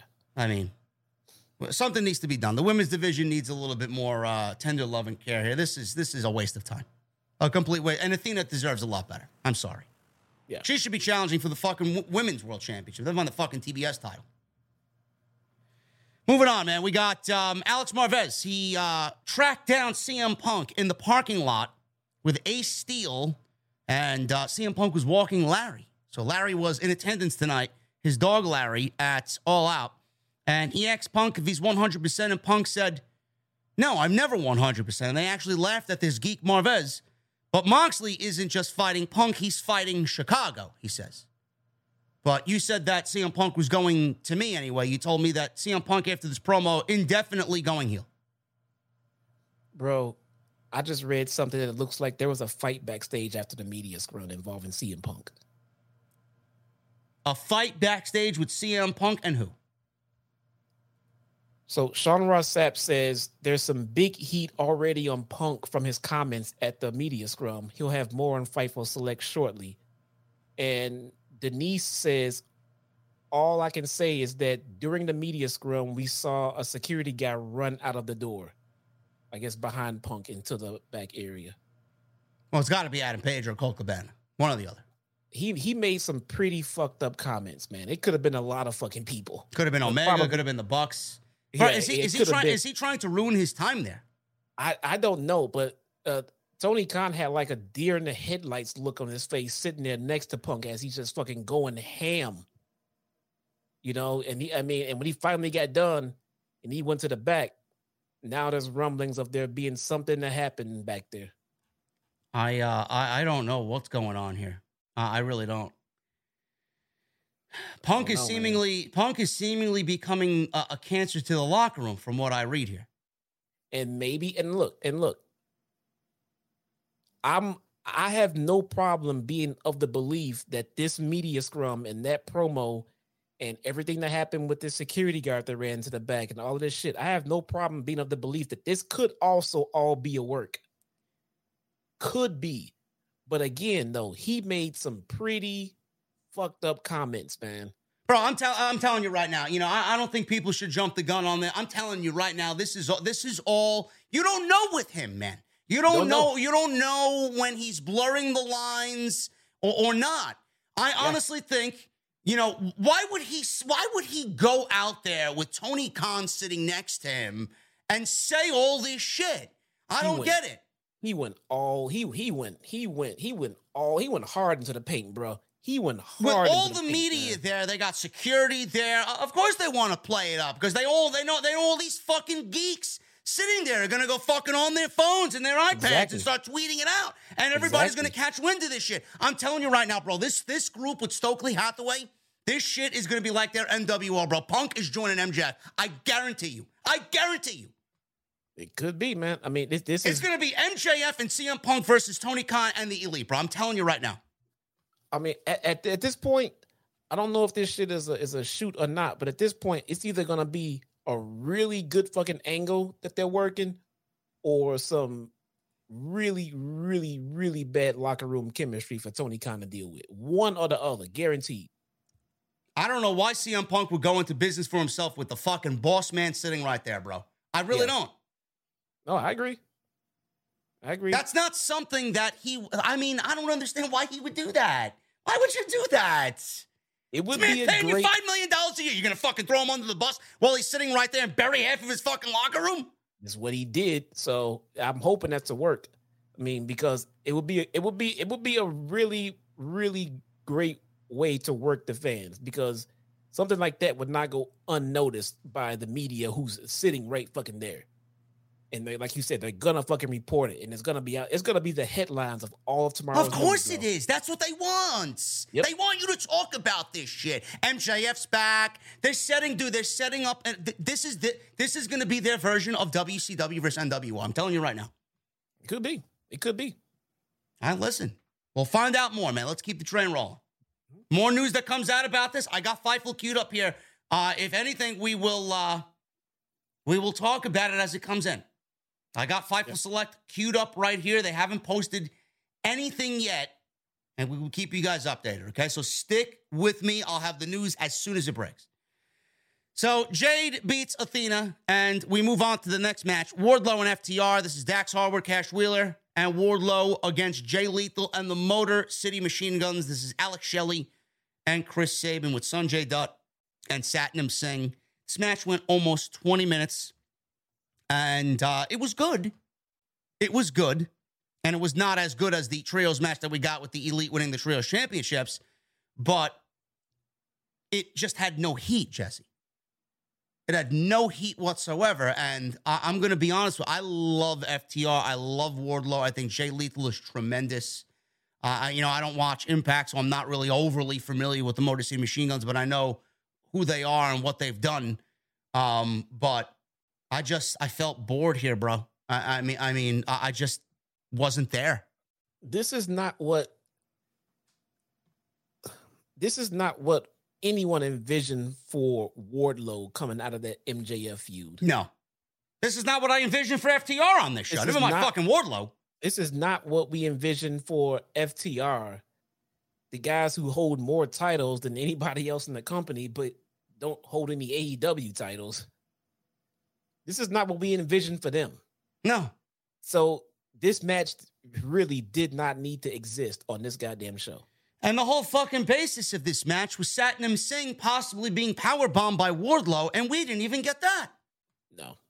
So what the fuck were we doing for 18 minutes? The best thing about this match was when Dax Harwood's uh, daughter came out there, Finley. She came out there and broke Sanjay Dutt's pencil, And then pinned him. Then, then and then him. pinned him one, two, three after the match was over.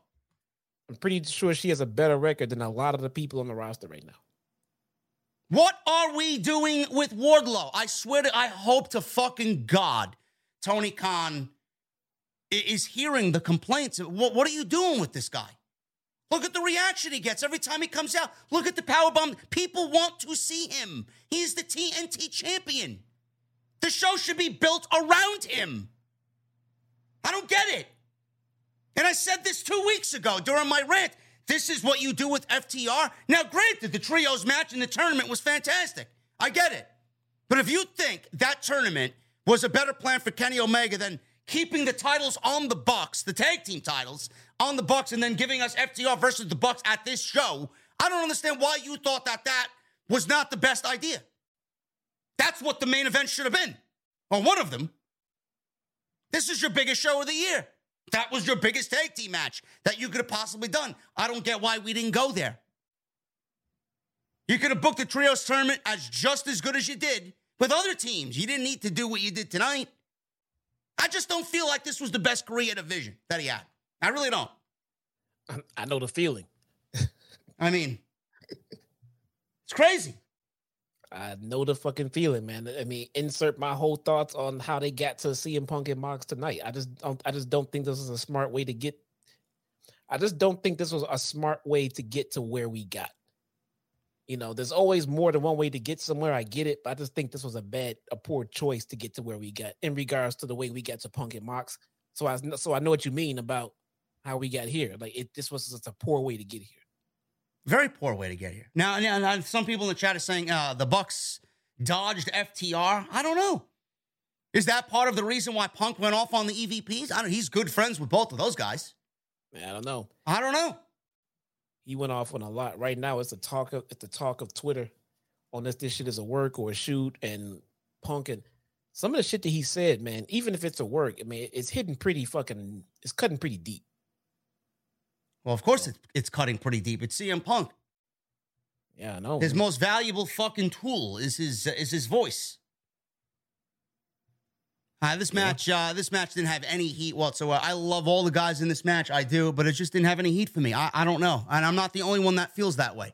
I'll probably get blasted for oh JD's negative. He's a WWE shit. I said the same thing about the women's tag team title tournament and the fucking winners that Triple H chose for that shit too. And the majority of the community agree with me. But there's one fucking bad seed out there that wanted to call me out on it, and I, I just didn't feel like it was right. I don't think this is right. I don't. Wardlow deserves better. FTR, how you cool off all three guys after what they've been through this? I don't really understand it. Jesus Christ. Triple team on Lethal. Or after a triple team, Lethal landed a top rope elbow drop for two. He went for the macho elbow drop. FTR got back involved. They were on the outside. They were cut off by a beautiful lethal, a double lethal injection. Wardlow crushed Lethal with a headbutt and a lariat, pulled the straps down. Power bomb symphony on Jay Lethal. Four power bombs later, and Wardlow pins Jay Lethal. After the match, Lethal and company tease getting back in the ring, but Samoa Joe returns. His music played. He ran out, took out Satnam Singh with the belt shot with the Ring of Honor TV title over the back, and they cornered Sanjay in the ring. Somehow Samoa Joe ended up bleeding. I don't know how. Dax sent his daughter out to the ring, and she got in the ring. She walked up the steps, got in the ring, took Sanjay's pencil, broke it in half. Dax took him out, and Dax's daughter Finley um, covered Sanjay with her foot on his chest. One, two, three. Great moment there. Probably the best, one of the best uh, moments of the entire match was that. The best moment of the entire match. And that was basically all 18 minutes right there. That's what we led to. His daughter pinning Sanjay Dutt.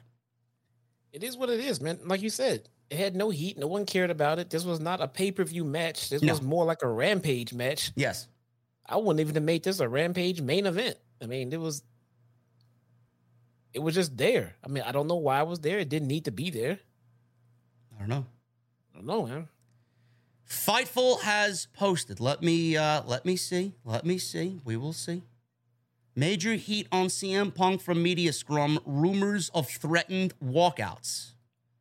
All right, let's uh we're gonna we're gonna cut it right here. We're gonna go into Powerhouse Hobbs and Ricky Starks in just a little bit. We got breaking news here, okay? Breaking news from Sean Ross Sapp and Fightful Select.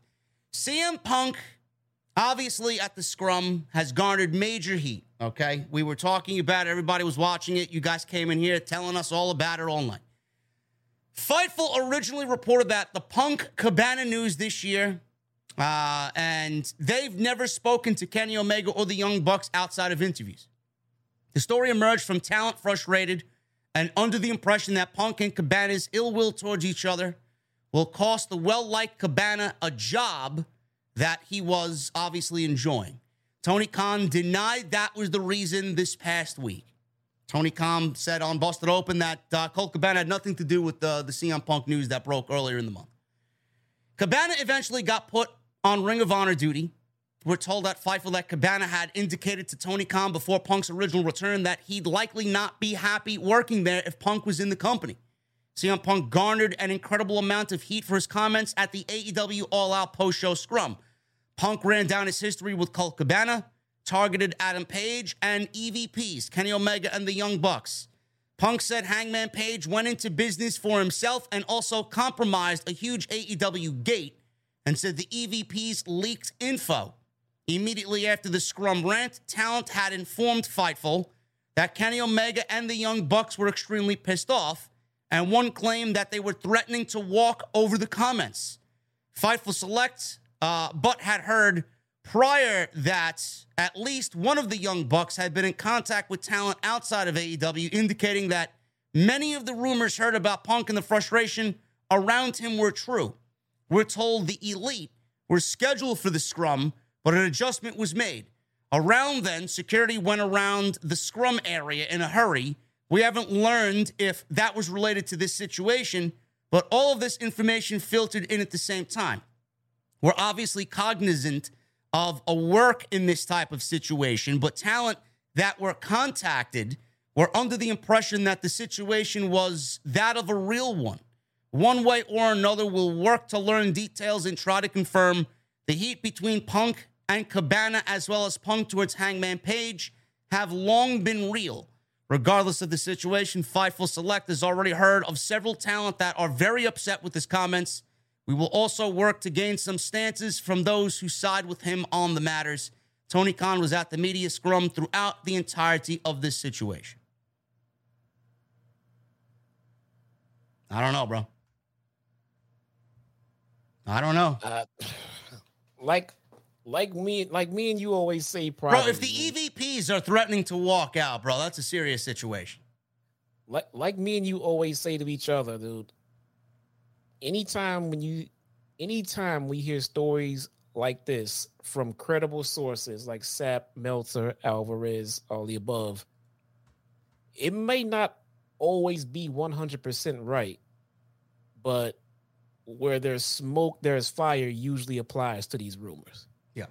Like something, some parts of this is probably true and it's usually the worst parts of it.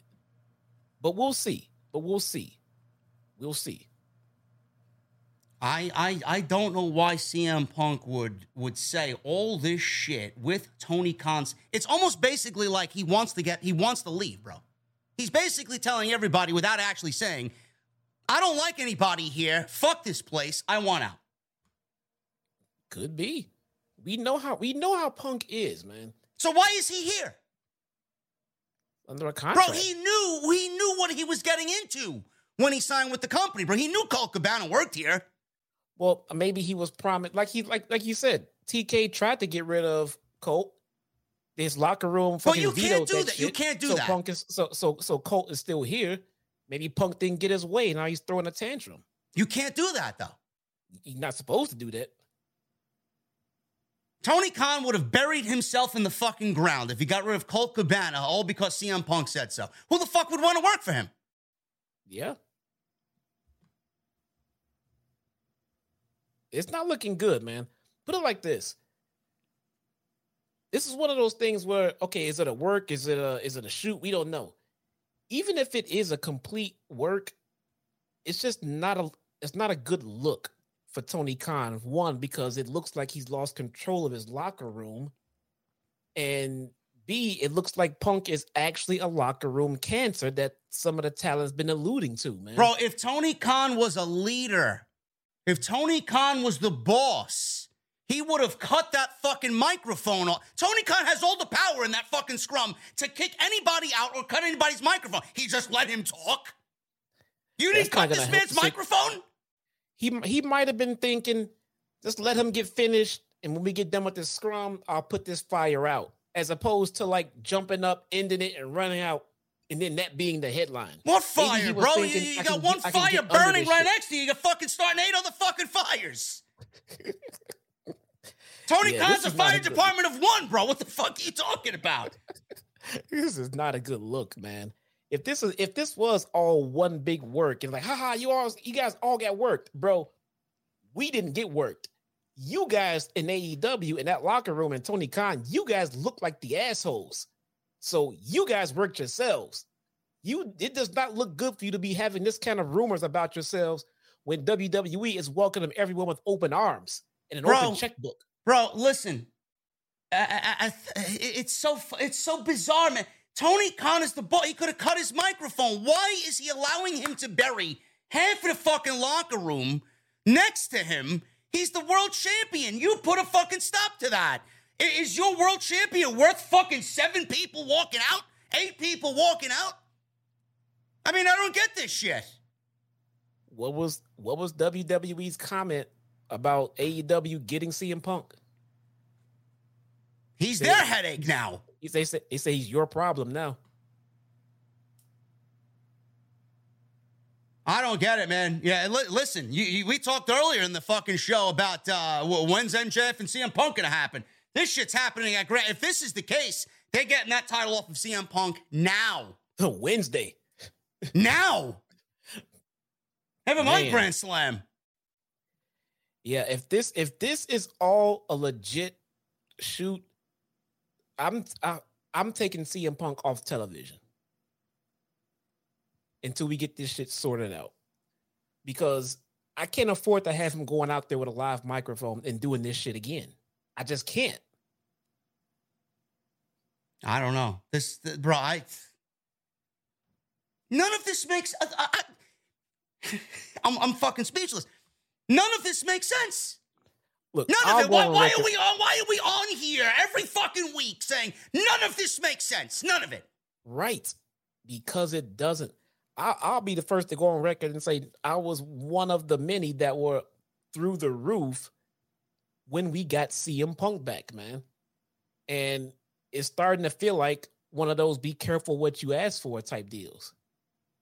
Even if this shit is all a work, it is just not, it's not a comfortable feel. This is not one of those happy, wow, we got worked the feel and the dynamic of everything going on in AEW right now does not feel good like it used to. You mean to tell me that you had a whole room of media and not one fucking person asked Tony Khan why he didn't cut CM Punk's microphone off? Not one person. This is who they get to go out to this shit. Not one person asked Tony Khan in follow up why he let CM Punk speak to the locker room that way, sitting right next to him. well, the, the the answer would be, you know, because this is a work. What? guys. This is my world champion. I gotta let him speak. No. this is hey, uh, hey, this this I mean, it's all a work basically. Ha ha ha. That's that's probably how they took it. Oh, see, this must be the next storyline they're gonna go with, you know. But then as it went on, and then security's rushing to the back, and now reports of walkouts and everything else, I think it just got out of control really fast. I don't This know. is one of those situations, bro. If if this comes out to be a, a legit bona fide work, it, it it just then it didn't work. It just didn't work. This is a very bad look on the company. It is a Very terrible look. look. Tony Khan looks like a fucking geek, bro. He Yes. looks like a pushover. He looks like his locker room is taking over him. Yes. You're giving CM Punk the liberty to do and say whatever the fuck he wants, and now you got half the fucking locker room wanting to walk out. Yep. I don't know, man. I don't know. I want to believe it's a fucking work. I really do, but Jesus fucking Christ.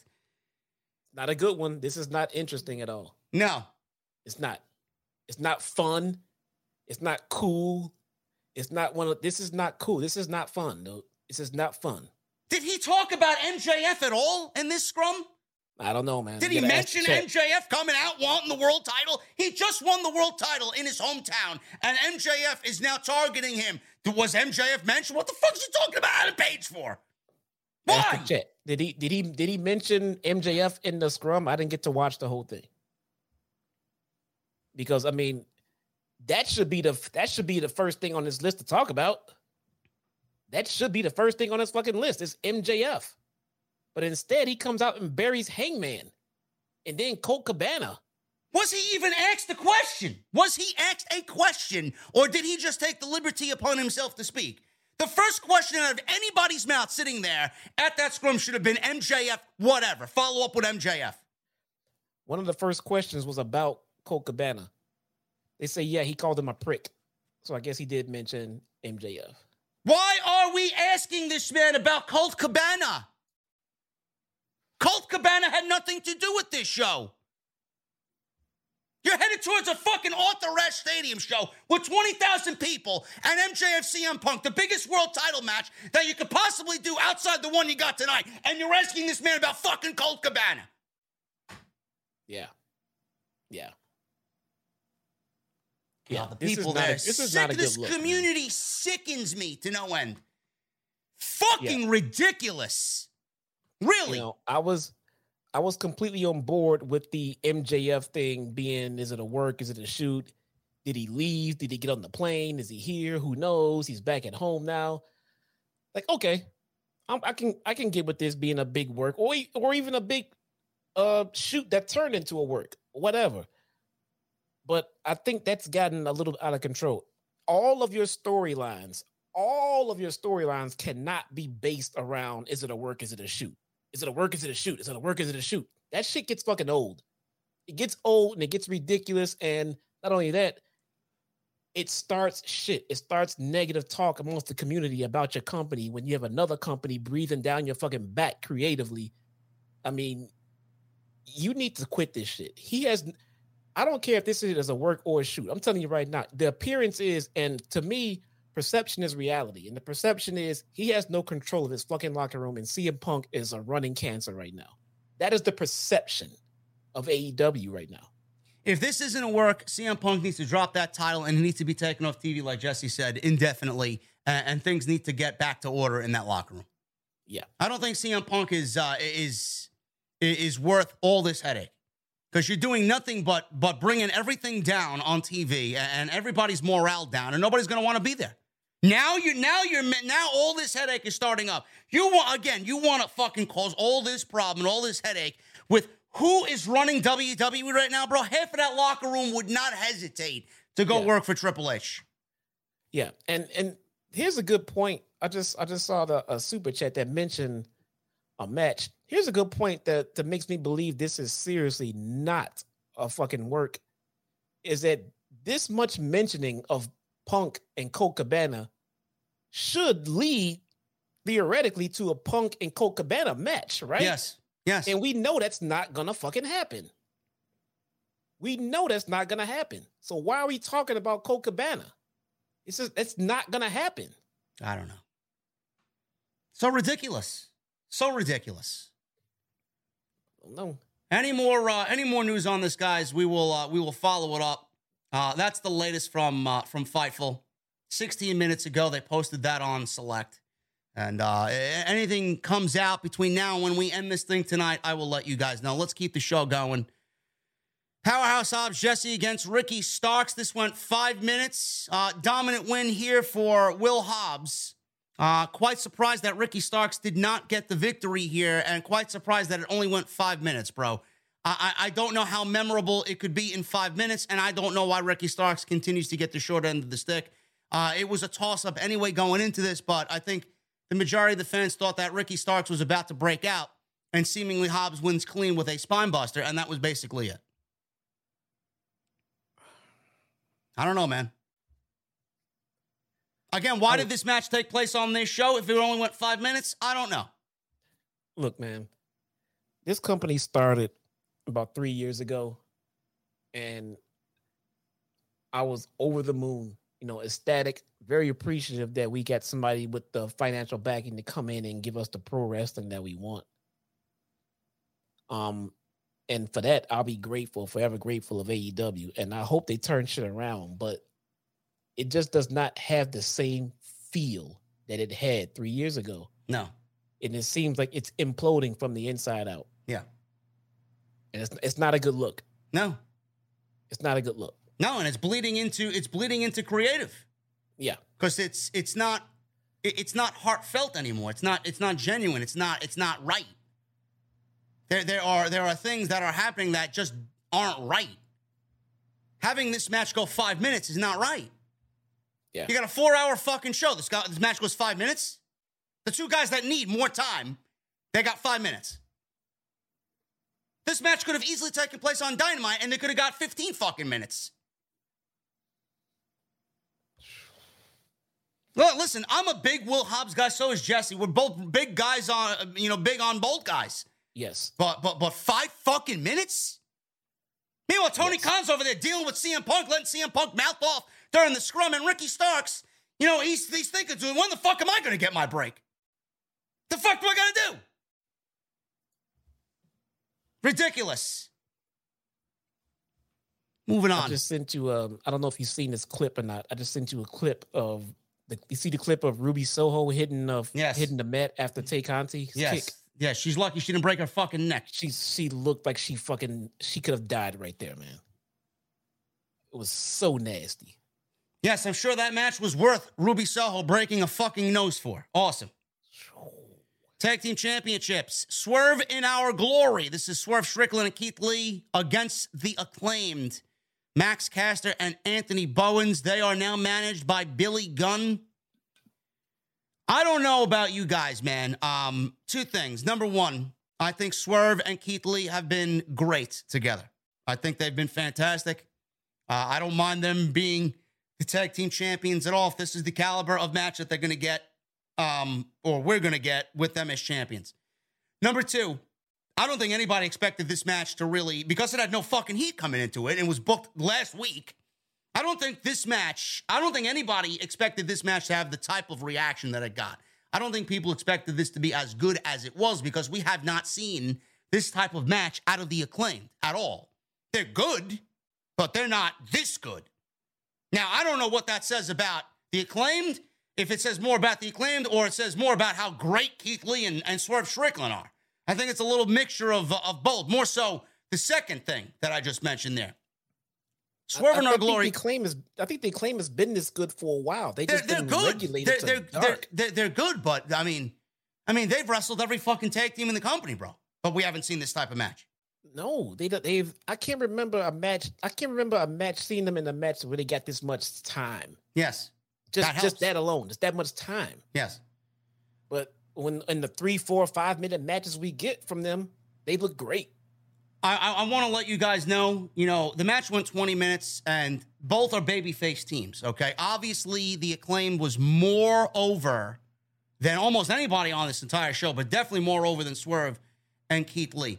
Do you want to know how good Swerve and Keith Lee are? They went into this babyface and they transitioned themselves to be the heels in this match. They slowed the fucking match down, bro. They were working a methodical style on uh, on on the acclaim. They were targeting Anthony Bowens' knee. They, they they just played up to the fact that all right, the fans want these guys. We're gonna give them a heel to their babyface, and they they switched it up middle of the match. Now I don't know what you guys think of that, but to pick up on that and apply it instantly in that moment, I think that's tremendous stuff, Jesse. That's fantastic. That I, I caught up on that right away. You could tell, you can see the little smirk from you know the little baby face smirk from Keith Lee Yes. turned into that little just snarl from Keith Lee. Like the fuck y'all booing me for around? You know they they gave the fans the heel that they wanted to boo in the match. I, I thought that was brilliant work from Lee and Swerve. I thought that was awesome, man. Chicago, I I love you. I love Chicago. Uh, they they chanted, uh, "Oh, bask in His glory." That's Keith Lee's chant. They they they were like, "Oh, scissor me, daddy." they, they they they took Keith Lee's chant and then they applied "scissor me, daddy" to it, and they chanted this throughout the night. I'm like, what the fuck is going on here? So I don't know. Listen, man, Billy Gunn.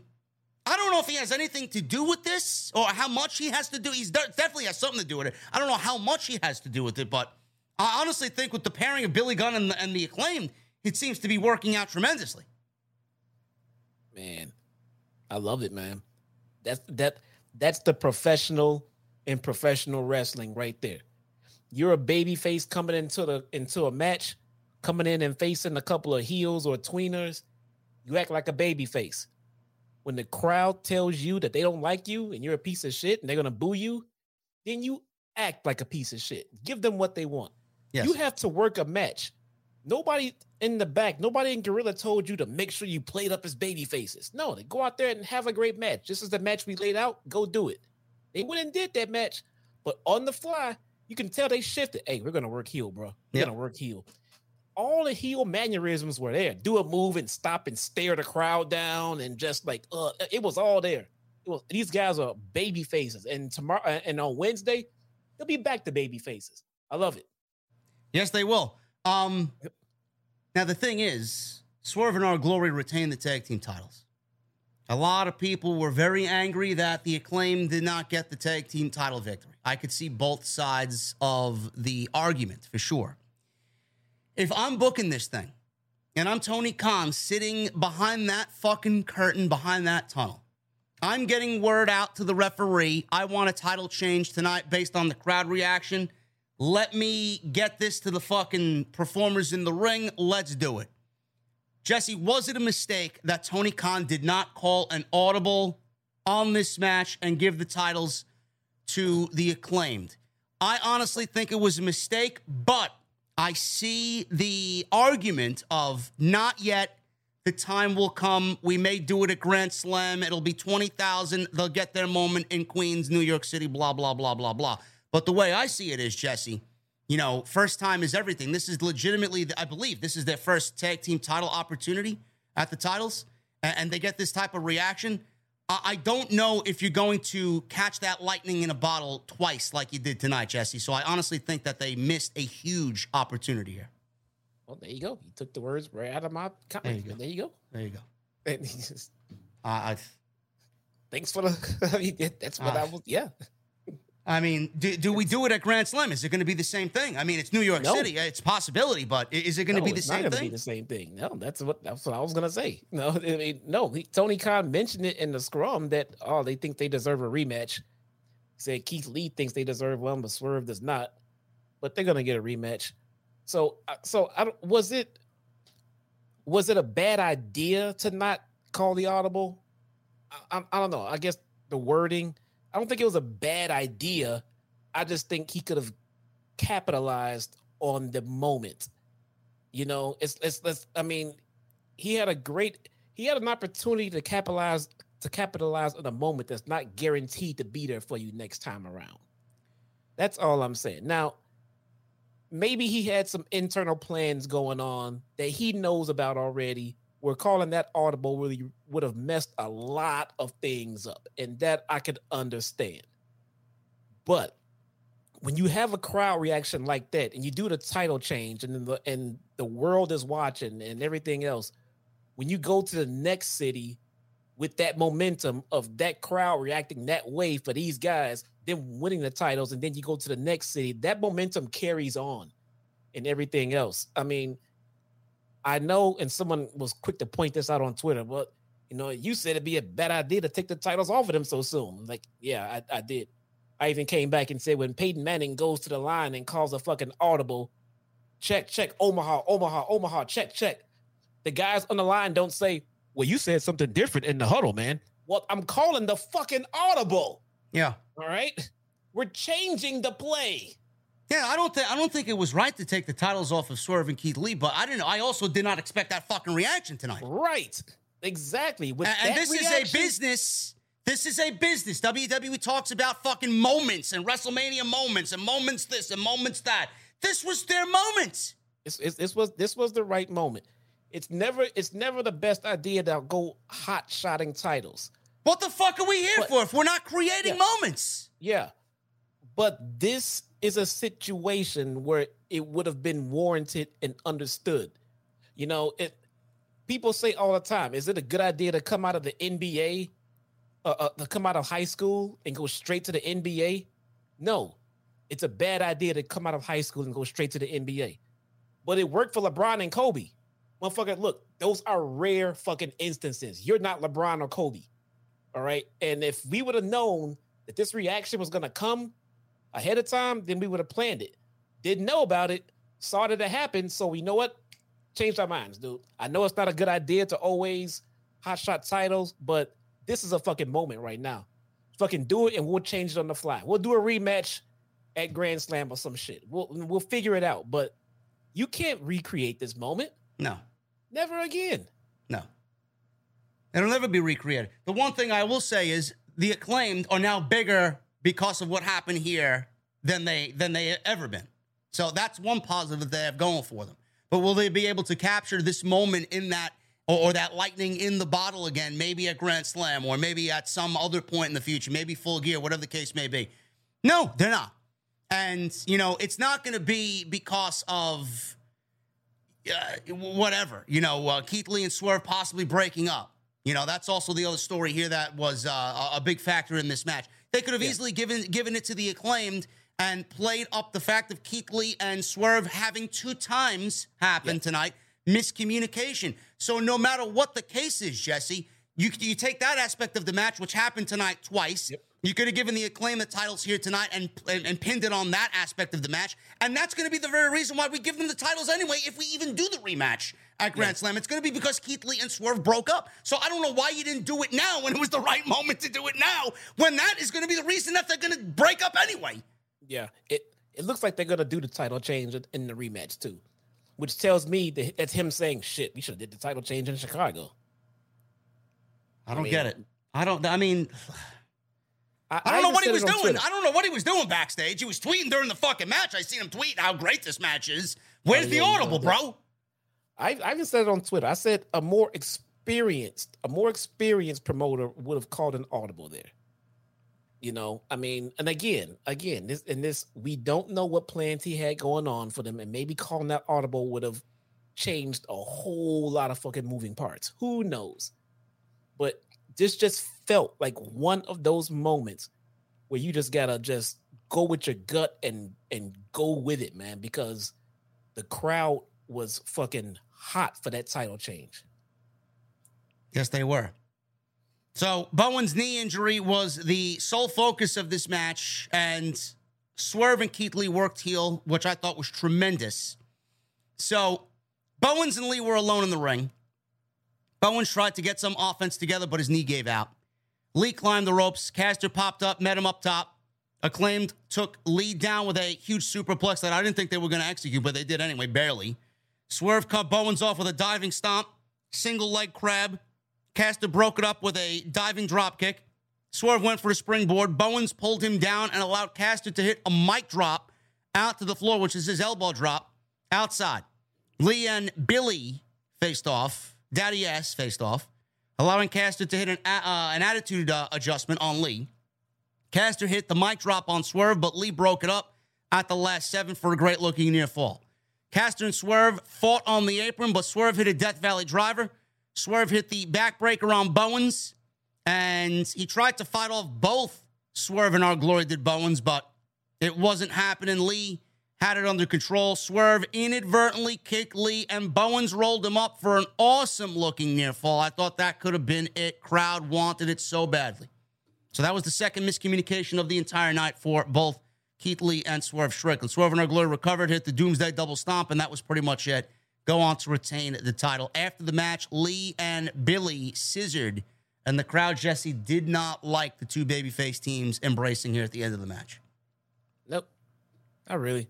They weren't for it. They they were really upset about the non-title change. I mean, in that regard, I mean, look, you can't really argue with live fans, man.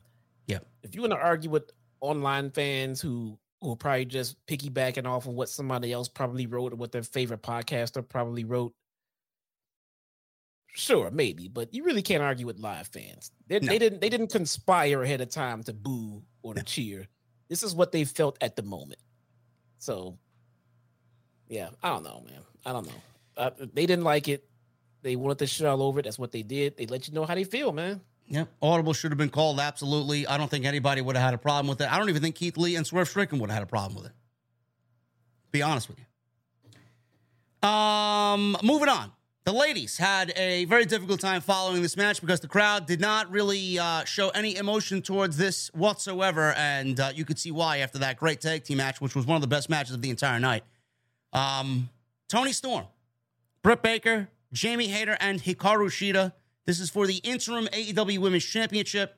Thunder Rosa had to step back. She is uh, also still the women's champion, but she will be fighting for the championship when she comes back against Jesse. Toni Storm is the new AEW Women's Champion, and uh, anybody but Britt, bro. Anybody but Britt. What are you reading? It seems like your attention is uh, on CM Punk, bro. What's going on? No, it's, it's the chat, man. Oh, And the hooligan is, is and Otis is just banning people. Just why are people? Why? Why? Let me. Let me. Before we get on to this match, Jesse. Why? Why is the chat so hostile tonight? Do I need to go to members only? I don't know. Well, Cam G just did a super chat talking about the scrum. I guess Hooligan's gonna ban the super chat. I mean, I mean, dude. We just spent 15 minutes talking about the scrum. You don't need to ban ban everybody talking about the scrum. I mean, right. I mean, if he's if he's spamming the same lines or the same things, absolutely kick him out. But if he just came in and mentioned If anybody man, is you being ban him for it, that's disrespectful to anybody up, else in the chat or disrespectful to the hosts of this show, then get them out. But Yeah. other than that, I don't know why everybody's hostile in the chat. Enjoy the fucking review. I mean, seriously, if he's spamming shit, then feel free. Let You them know, talk about the scrum. The scrum's over. I got 4,000 fucking people in here at 2.30 in the morning. I don't give a fuck about the scrum. I Who gives a shit? They're banning people. If they're being dicks, ban them. But they mentioning the scrum and you want to bench them for that, man? I guess Cam G gets benched. You know, he, he just paid money to mention the scrum. I mean, it's not that big of a deal, man. Anybody but Britt Baker. Thank God we didn't get Britt winning this title, man. I thought this would have been the end of the women's division for a long time. Oh, I agree. Toni Storm is your new women's champion. Crowd wasn't really all that into this fatal four way. Women, they did good. They worked their asses off here, but uh, after that wild tag team match, you could see why the crowd was kind of taken out of it. They did love their Jamie Hayter, though. Oh, yeah. Jamie Hayter was getting chance in the crowd. And Yeah, they wanted her. That this would have been the second opportunity that Tony Khan was basically listening to the audience, and they were telling him what they wanted. Oh, yeah. They definitely wanted Jamie Hayter. Uh, man. see, so does everybody. Yeah. I can see why. I'm not blind. oh, yeah. I mean, uh, I I enjoyed this, but it was I mean it wasn't exciting. Uh, There, there was basically nothing built up here outside of you know these are the top four contenders for the title. Thunder Rosa is out; she's hurt. Interim title. It is what it is. Tony no Storm. heat. Toni Storm. Yeah, no heat. Toni Storm was the only right the right winner here, and that's who won the match. Thank God she won the match. So, um, Hayter had a great showing here. So Storm and Shida had a back and forth in the ring. They were laying into each other. Rebel got involved for absolutely no reason, just to get her in there. This led to Shida and Storm taking her out with headbutts. Baker and Hayter attacked Shida on the ramp, leading to trainers coming out to check on her. She was brought to the back. She emerged later with two kendo sticks, started making a comeback on Bit uh, on Britt Baker, and she hit an outside in suplex over the ropes on Hayter for a two. They kind of got into it with um, each other, Baker and Jamie Hayter. So this was where I was like, oh boy, maybe this is really going into a situation where they're going to break Jamie Hayter away from Britt Baker, which I think would be the great thing to do here. So uh, Hayter and Shida were in the ring. Shida hit a step up enzuigiri, Falcon Arrow. There was a bunch of big moves here. The women kind of interrupting each other and going for pinfalls. Baker hit the curb stomp on, I believe, Shida for a near fall. Storm sent Baker out to the floor. Then Hayter took care of Storm and hit a ripcord lariat. She had the match won, but Baker was on the outside. She pulled the official out of the ring. There's no DQ in a fatal four way. Hayter was upset. She got into an argument with Britt Baker on the outside. Storm hit her with Storm Zero. Baker pulled uh, Toni Storm out of the ring and threw her out of the ring. She went to go cover Jamie Hayter because Toni Storm hit Hayter with her finishing move. I thought that was going to be it, and Britt was going to be the new champion. Storm comes back in, breaks it up, hits her with a package DDT, and hit the same on Jamie Hayter, and that was enough for Toni Storm to win the, the match and the championship. And she is your new interim AEW Women's Champion. Congratulations to Toni Storm, man. She's been through so much bullshit, up and down. Was let go by WWE after she walked out due to frustrations, and now she's here, and now she's a world champion, man. Happy to see it. I am, man. I am. I, I think it. I think it really sucks that she had to win it in this fashion. Yeah. You know, um, I think she deserved to be, you know, in, in a high profile match against Thunder Rosa in a 20 minute match where she wins legitimately, you know, and pass the torch. Um, But what are you gonna do, man? It's not. It's not about just the injury though. It's about the the everything surrounding it and everything behind Britt Baker and the politics that she's been playing backstage, man. So it just it it, it sucks. It, it feels like her win is I don't want to say tainted, but it's just like a this is like a, a a cloud around it already. Yeah, it's nothing that she can't fight out of. You know, with a good with a with some good booking, she'll put on her own good matches. She doesn't need help with that. She just needs some good booking, man, which is something that the women's division just has not been getting. And that's where I was going to go with my next line of questioning. What changes now between Thunder Rosa and Toni Storm? What is Tony Khan going to do with Toni Storm as the women's champion right now for AEW? Is it going to change for the better, or, or are we going to see more of the same and another title reign, Jesse, by another mega talented female be wasted and squandered away? From what I, I think I saw some, I think I saw a comment that that she said in the scrum. I mean, she got invited to a to the media scrum. That's God damn it, I wasn't there. Come on, bro. that's, a, that's a start, you know. But it it, it feels like I heard the comment. Did somebody pass Toni Storm my number, bro. Really at the Thunder, scrum. She said Anybody? she was gonna beat Thunder Rosa's ass. Toni Storm says you're gonna beat Thunder Rosa's ass.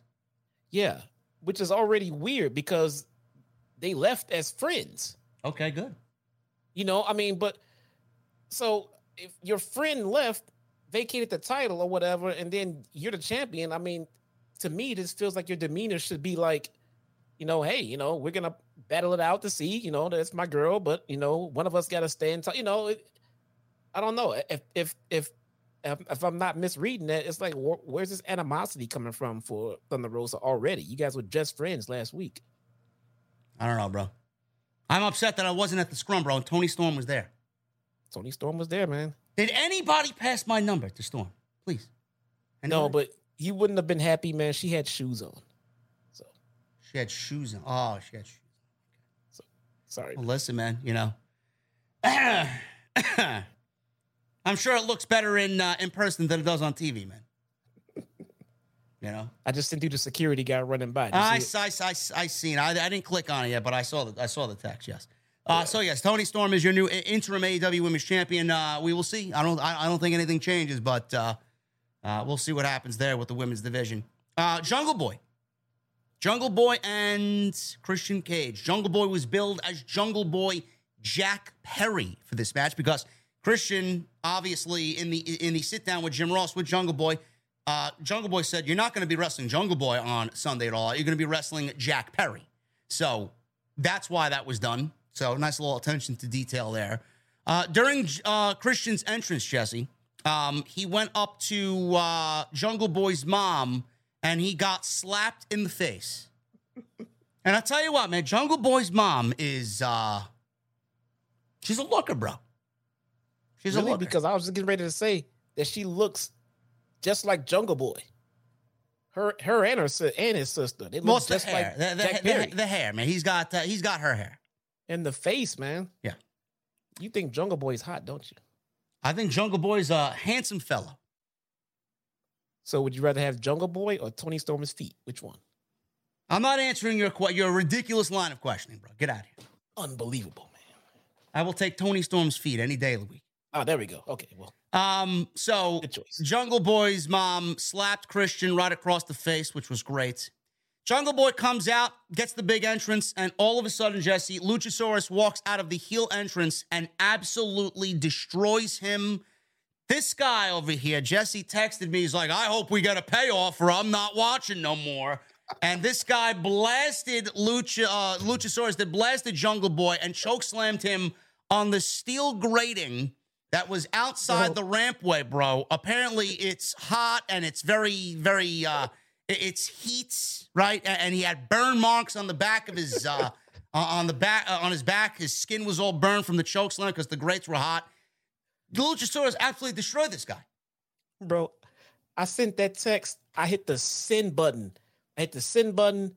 I reached over and grabbed my cup of water, turned around, and Jungle Boy was laid the fuck out. I was like, what the Jungle Boy's skin was seared from the choke slam on the steel grate. Jungle Boy then gets power bombed through the timekeeper's table by Luchasaurus.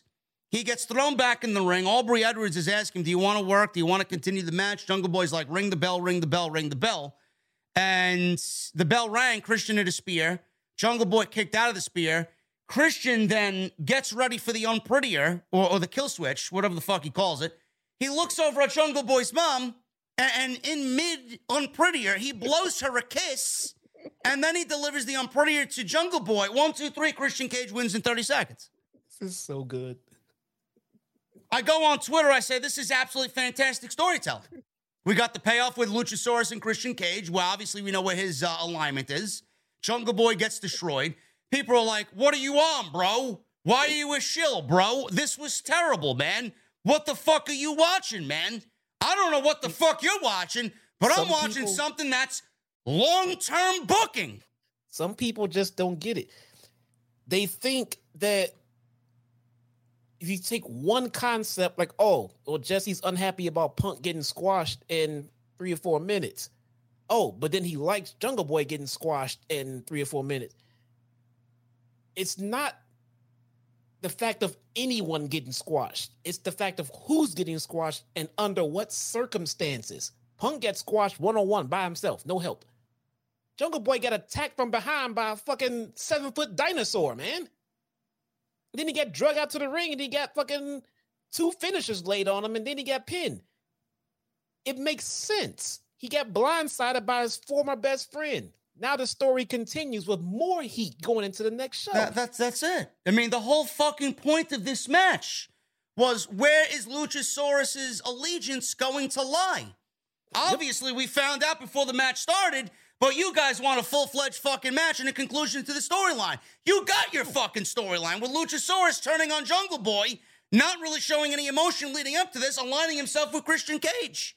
And So. I want to throw this out there. If they gave you 10, 15 minutes on this show, right? Are you going to remember the fucking match after everything else that happened tonight? Are you going to be talking about Christian Cage and Jungle Boy after MJF made his return and now CM Punk doing what he did at the at the post show scrum? Or are you going to talk about this when Tony Khan can give it time in Queens at Grand Slam and Christian Cage gets what he deserves and Jungle Boy gets the victory and shuts both of them up after Jungle all Boy this is over? Come out of this a mega baby. I don't man. understand you fucking people. So it, it protects Jungle Boy. It gets him more angry. We now got the dinosaur aligned with Christian Cage, and Jungle Boy's gonna get the victory at Grand Slam. What the fuck are you guys watching? so good. So good. I don't get you people. LTB. If you're not with it, get out. Possibly also Christian is injured. Apparently, I was reading Christian's injured.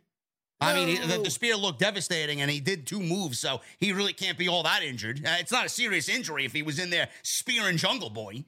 Oh, oh, so he was hurt coming into the match. That's what Sapp said. Yes, Okay, well, this this worked out for the better for everyone then. this is exactly what I want to see on a paper. Why are you guys complaining that this match went 30 seconds when the whole fucking show was too long to begin with? The show was too long. It was a lot of the, a lot of the. I, I was I thought we were gonna get a non-match. I thought they were gonna cart Jungle Boy out and they were gonna just call the match off altogether. Yeah, That's what I thought was gonna happen. But that's a way to trim the show. That's a good way to trim the show and continue a story. This was great. Don't listen to the fucking negative Nancy's out there on social media. They don't know fucking shit. I got to come on here every fucking night and teach you guys a goddamn lesson. Give me a break. It was great storytelling and it furthered the match till Grand Slam. You guys can wait three weeks for a finish. Oh, why is this on pay per view? This should have happened on Dynamite. Yes, let me add something that we see normally every week on Dynamite and not put it on pay per view. I'm No, glad we got a change. And he got destroyed before the match started. So what the fuck the problem? No, the match itself, the match on paper deserved to be at a pay per view. This is Jungle Boy versus Christian, the guy that turned his back on him. Lots of story behind it, plenty of story behind it. The match itself deserved to be on the pay per view, but we didn't get that match because Luchasaurus fucking attacked him. So now we gotta wait. He's gotta heal. He's gotta come back. He might take a couple of weeks off, come back and destroy fucking somebody. It's gonna be fucking. It's gonna be so good. So 15, good. 15 matches. You're complaining about one going 30 seconds. Oh my goodness. Give me a break. I don't know about you guys, but I'd like my show to end at a proper time and not get every match going fucking 20 minutes. Jungle Boy loses. Excellent booking there by Tony Khan. Christian gets the victory in 30 seconds. Chris Jericho against Bryan Danielson. This was uh, late in the show for these guys. 23 minutes. Like I said earlier, bro, about uh, uh, what, what, what was it? The FTR Wardlow match against Jay Lethal and Motor City Machine Guns, man. The, the booking and the build for this was a lot better than the actual match. And I'm not even saying that Yeah. because it was a bad match. No, I, I. I, I don't I don't know what it was, bro. I don't know if it was just the fatigue of the Chicago fans in the NOW Arena.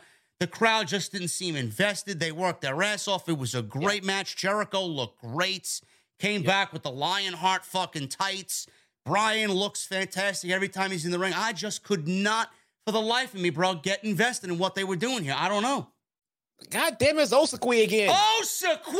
Oh my God! Osaqui! Where's my fucking uh where's my uh sound effects here, man? Let me uh what do I got here? Do I have uh yeah.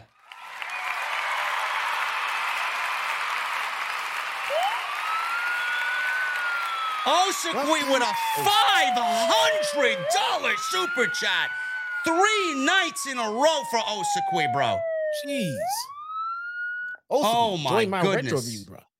Oh my goodness. We got to read. We got to read what he says before we get into Danielson and Jericho. Gents, calling it for the night, but we'll listen to the rest of the show tomorrow. Thank you both for all that you do. Wasn't perfect, clearly, but an enjoyable weekend of pro wrestling across the board nonetheless. FYI, Toni said that she's cool with Rosa, but it's all about titles and she'll beat Rosa. Have a happy and Okay. safe Labor Day, OTS fam. Okay, that makes more sense. Okay. Osik, we we uh, we love you, brother. As always, I've said this the last two nights. Enjoy your Labor Day, man, and, and take it, take it in, enjoy it, enjoy it with the family, whatever you're doing. Osakui, man, I, I think I think I may have to just hand over the keys to the building, bro. Well, I don't know, man. He mentioned the scrum. We don't want him to get benched by uh, Nobody's Mods. fuck out of here.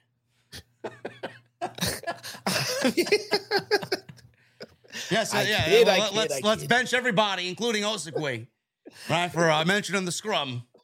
Fuck out of here, Osakui. Yeah, No, that, that the- okay. So so that that reaction makes sense. You know, hey, you know, I'm cool with her, but it's about titles, and I'm gonna win. Okay. I just thought she had this mega heat out of out of nowhere, and I'm gonna fucking kill them. Like, wait, whoa, whoa, whoa. Yeah. Where'd that come from? Okay, makes sense. Thank you, Osakui, as always, brother. We love you, man. Um, Jericho and Danielson, Jesse. I, I, I just, I just wasn't invested. Like, I was invested, but I also wasn't invested because the crowd was just. I don't know if it was fatigue or, or if it was, you know, their lack of interest in what these guys. I don't, I don't know why these two are in the ring and nobody's interested in what they're doing. I honestly feel like if this was earlier in the show, it would have been a completely different story. Yeah, man. Yeah, it was.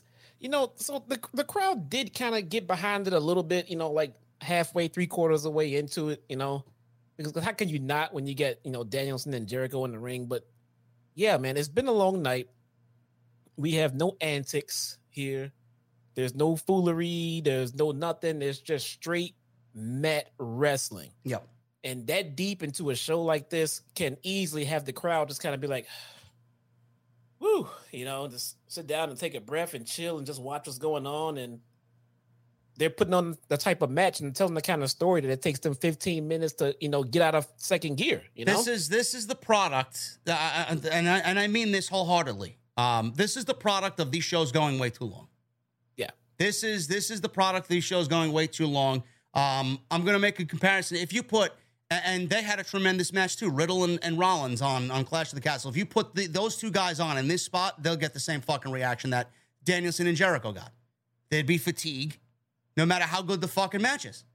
A- And that's the product of this show being way too long. They did not really find any like excitement here. It was just it was the, the crowd seemed bored.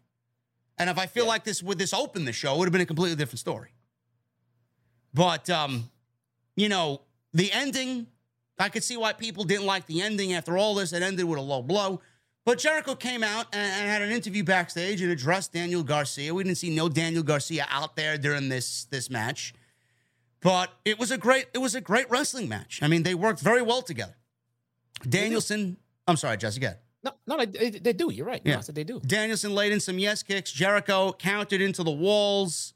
Uh, Danielson escaped the walls and landed at tope suicida, which I thought he almost fucking killed himself. Danielson climbed the ropes. Jericho avoided a diving headbutt. Danielson avoided the Lionsault, went for the LeBell Lock. They went back and forth for position until Jericho hit a tombstone and then a Lionsault for two.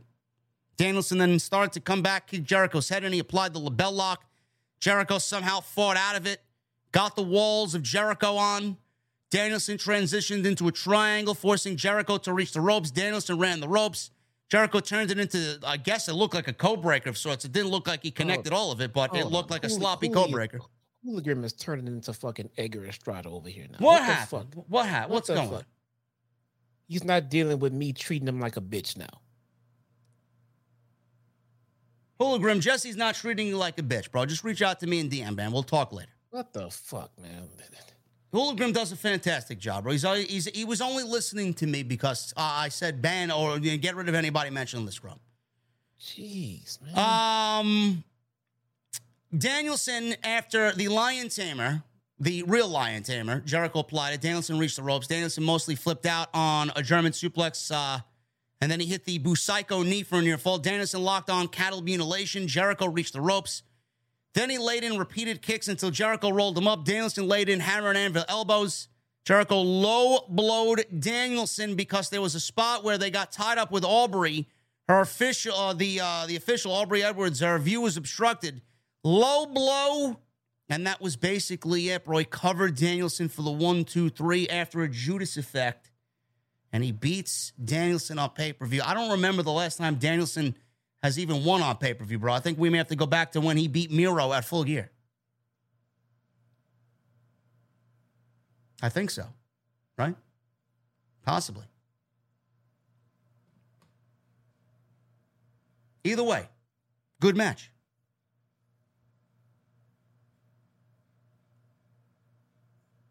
What are you doing there? Hooligan told me to shut up. Oh, Hooligan told you to shut up. I need you to speak because you're the co-host here. But he Hooligan told me to shut up. Hooligan's not the host, bro.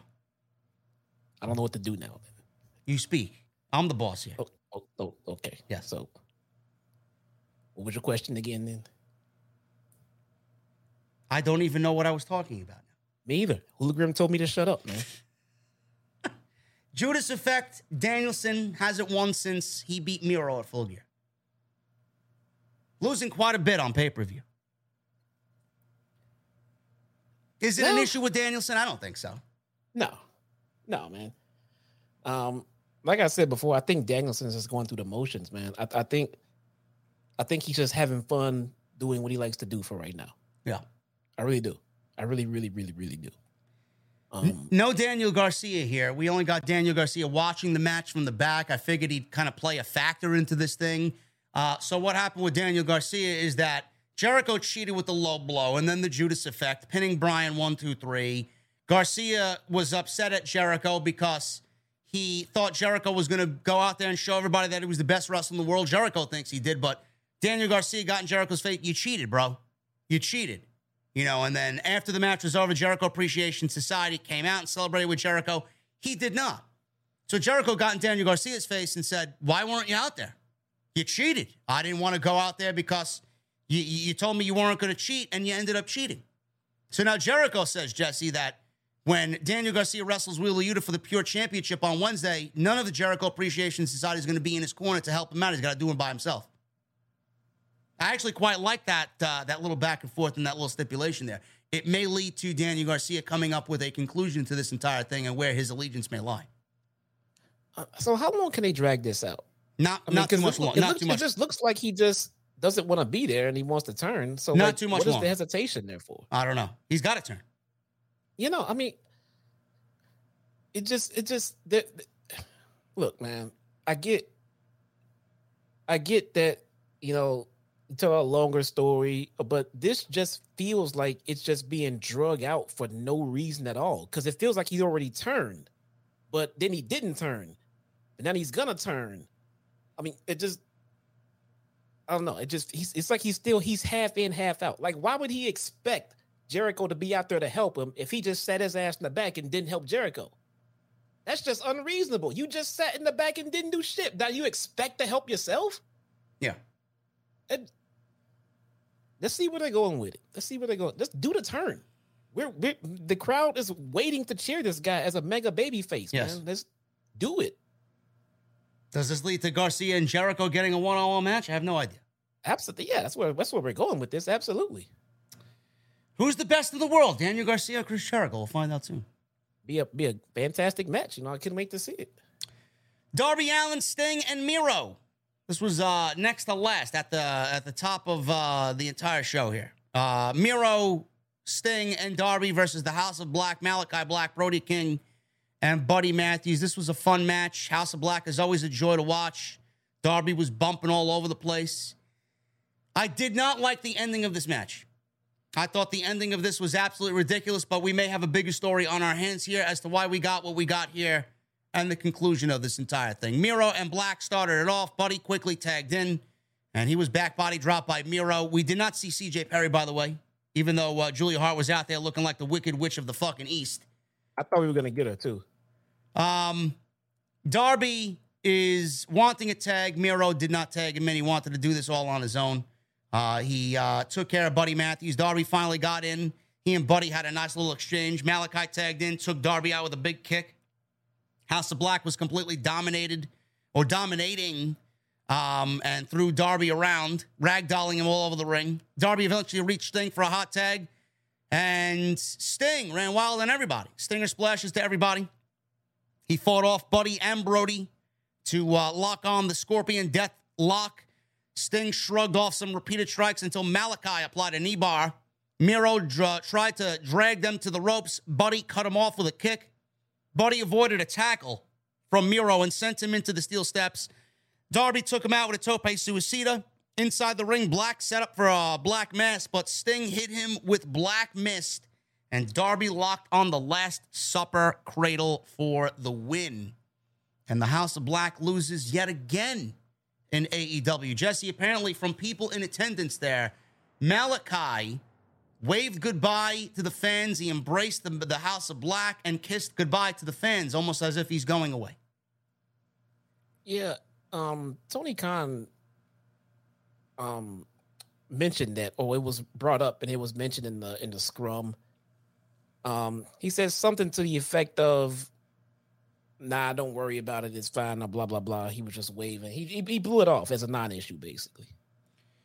Malakai reportedly asked for his release and it was denied, uh, clearly.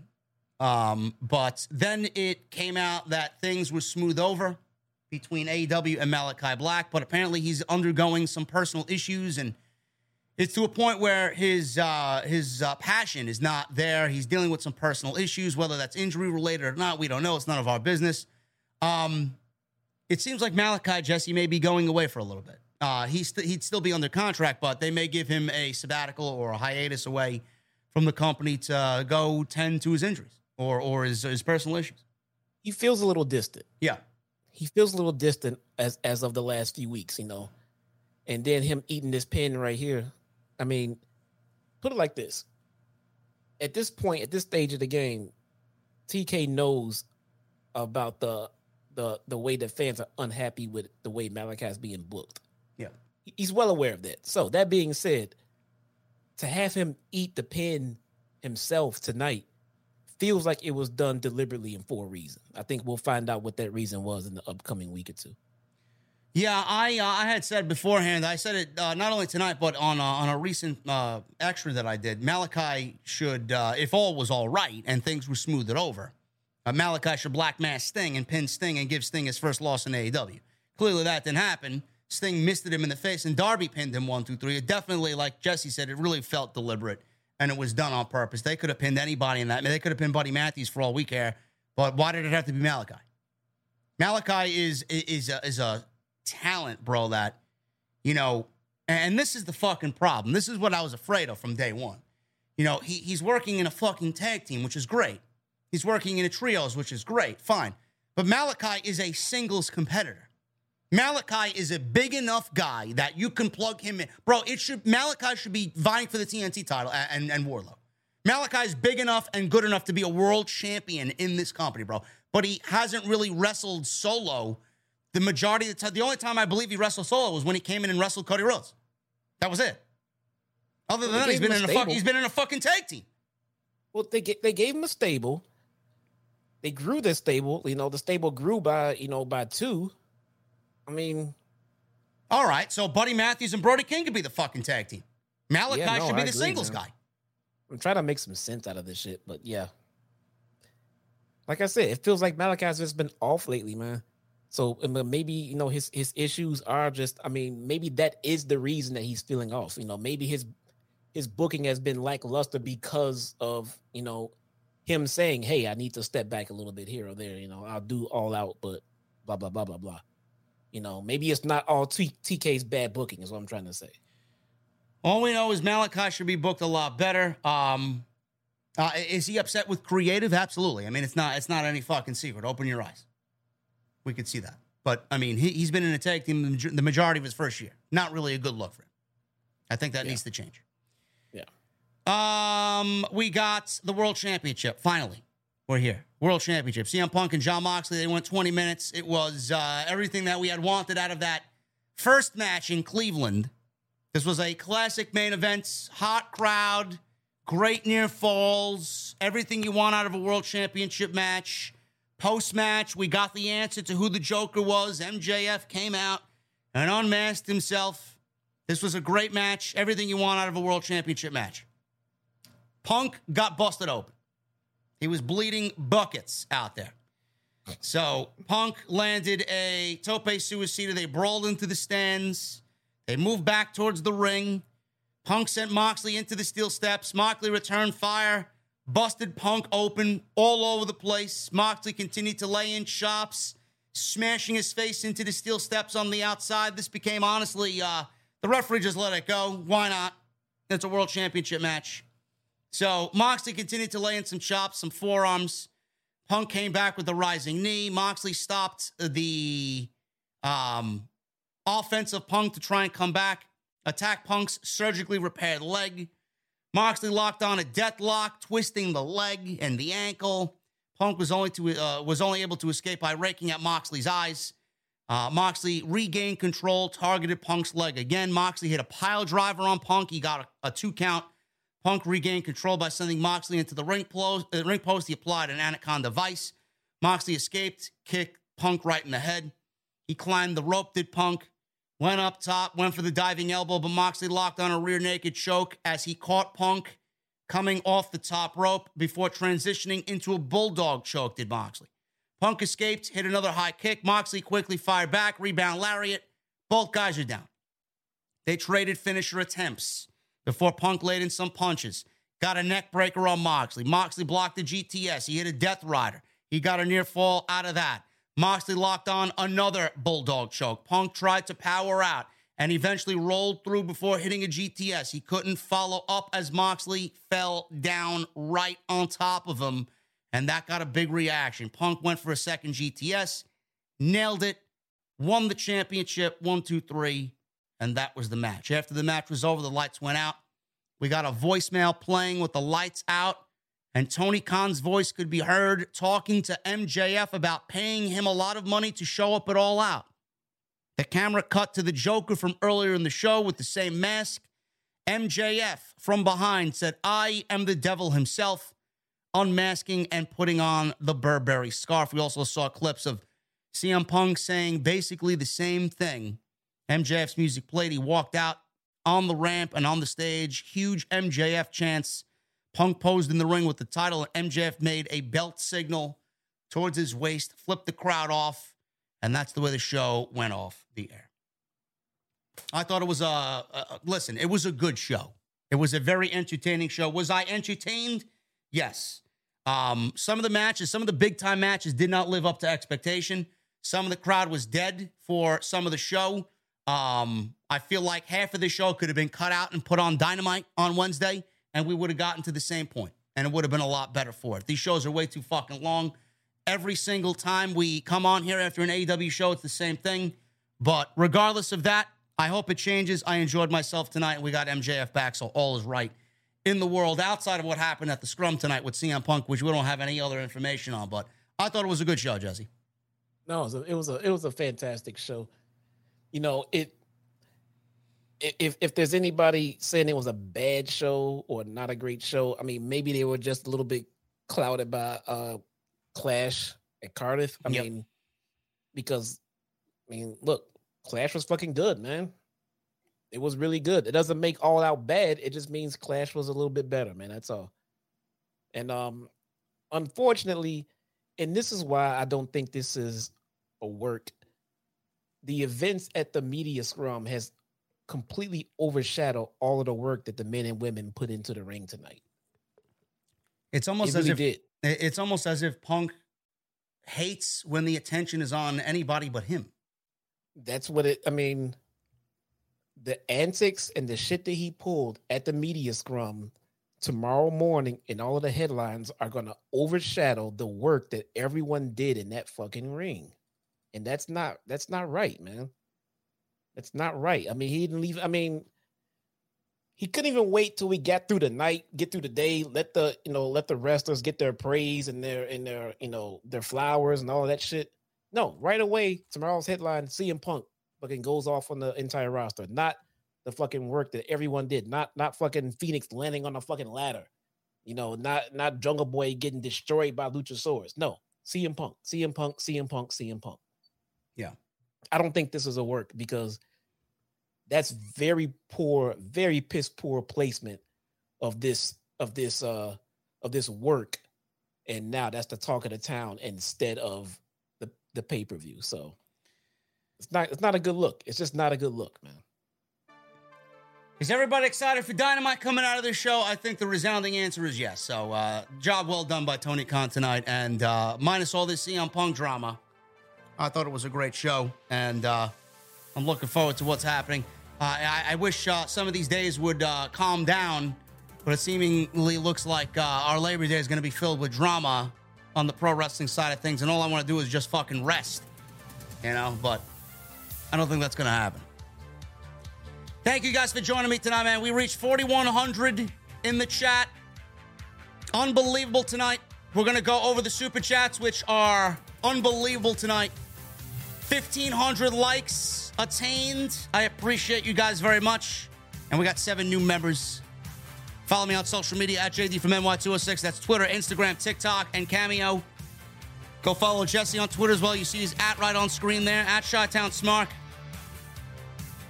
Hit that subscribe button if you have not done so. I am here weekly, every day Monday, Tuesday, Wednesday, Friday, and then Sunday with the flagship podcast when there's no five hour pay per view on a Sunday. And make sure you guys, again, continue to hit that thumbs up. Every little bit helps. I appreciate you guys. Let's get into the super chats. Sinister Classic with a $20 super chat. That was definitely MJF. Paid Hathaway to form a group of upset AEW stars to get the job done for him. Remember, he did pay off W. Morrissey to take out Wardlow. Also, if anyone is mad that that ladder match, at that ladder match, remember Money in the Bank 2019. I would rather not, Sinister. Thank you. That's exactly where it looks like we're going. Hathaway was paid by MJF to assemble everybody that MJF kind of knew or had a helping hand in on the Indies. Joseph Taylor with a $5 super chat. Well, Roman Reigns has to step up now because Kenny Omega just gave another five star match. I don't think Roman Reigns is worried about Kenny Omega, bro. Triple H era with a 499 super chat. Thanks for all your hard work and everything you do for us. Don't let the haters get to you. OTS for life. I never do, Triple H. Thank you, bro. Tony Brown with the 199 super chat. Didn't see it, my friend. Tony Brown, you missed booty meat tonight, bro. Where were you? We can't talk about booty meat if Tony Brown is not in attendance. No, he just told you he didn't see any booty meat. He didn't see it. He didn't see it. I thought he meant he didn't see the show. No, no. Toni Storm was in the ring, but he didn't see any booty meat. He's right. It's all good. Jake Coyle with a five in UK. TK's booking of HOB, House of Black, is really starting to annoy me. How is he getting it so wrong? Gotta go, so I'll catch the stream tomorrow. OTS for life. I don't know, bro. I think Malakai's going to be on his way out, whether it's uh, a sabbatical or Tony Khan's going to let him just uh, let him walk. We don't know yet. Drizzy Drew with a 499 Super Chat. Show felt a bit weird. I think WWE doing two pay per views took some steam off of All Out. Wonder if MJF actually got a bonus, no extension, or did sign an extension. Clash of the Castle definitely took some steam out of All Out, bro, but Worlds Collide was disappointing today, man. NXT had nothing to do with taking any steam away from AEW. Ricochet and Carmelo Hayes, though, fucking killed it. Michelle Moran with a $5 super chat. Not a bad paper. You can't believe MJF got a larger pop in Chicago than Punk. Jericho Bryan was my match of the night. I wonder what Mox does now. Jericho and Bryan had a great match, Michelle, but I wouldn't call it match of the night. And Mox, I think maybe they go after the trios at some point. Kind of rekindle that Bryan Omega feud there over the trios title. I like that. Uh, Raging Girl Gamer with 24 months. Rage, thank you so much. 13 months. Love my OTS. I don't know why you're saying 13 months, Rage. This is 24 months. Love my OTS fam, JD and Jesse, the two goats of the IWC. Oh, yeah, I miss Omos. He would have gotten a bigger pop than MJF ever would in Chicago. Rage, I may have to dump you for that comment. we got Braun Strowman coming back, man. What do you think about that, Jesse? I don't hate it as much as you, man. I think I think a guy like Strowman is made for WWE. I, don't, I don't I don't hate it. I kind of want to see what Triple H can do with him. I don't think we're gonna get the same old shit that we already got. And I mean, he's not doing shit in control. I like I like how he has to control his own narrative, but then go back to WWE. I thought that was fucking hilarious. My name But- is Braun Strowman. They'll find something. They'll find something cool for him, man. He's not that fucking bad. He's better than Omos, you know. So Roman, I'm not done with you yet. This is exactly where we're gonna be. This is exactly where we're going, bro. Give me a fucking break with this guy. Come on. Um, the Jay Caleb show with a ten dollar super chat doesn't get any better than Punk holding up the belt in Chicago and the crowd chanting MJF, MJF. Yes, that was great. that was fucking epic, man. They were. I, like I said, whenever Punk comes back, whenever MJF comes back, man, he's gonna be. I mean, it's gonna be a fucking mega ovation. They chanted MJF in Chicago. Yes. That was fucking amazing, man. Vincent O'Connell with a $10 super chat. MJF wearing the ghost nameless ghoul mask with Symphony for the Devil playing was priceless. JD rules. Yes, it was awesome. We love MJF, man. No, no, he was the masked magician, bro. He was the masked magician. You ever watched that show? I love that yes. show. That was fucking great, man. I was more of a Criss Angel guy. Oh yeah, he did Criss Angel's uh, tricks in there too. He exposed a lot of the major magicians, man. Uh, Yeezus with a 999 super chat. Good show tonight. Some questionable outcomes. Hoping everything is good with Malakai Black. I hope so too, bro. Malakai's a great talent. Uh, Boxhead with the 999 super chat notes acclaimed over as fuck. Hobbs and Starks are stars. Miro left out of the heel tunnel. Best match acclaimed. Starks and Hobbs. Jade Cargill look great. Hayter love equals booty meat times a thousand.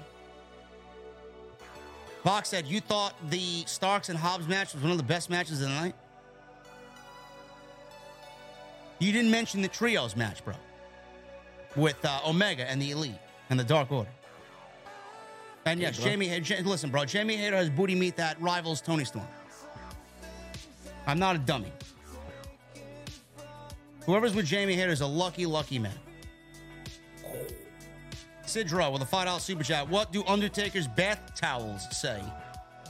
His and hers.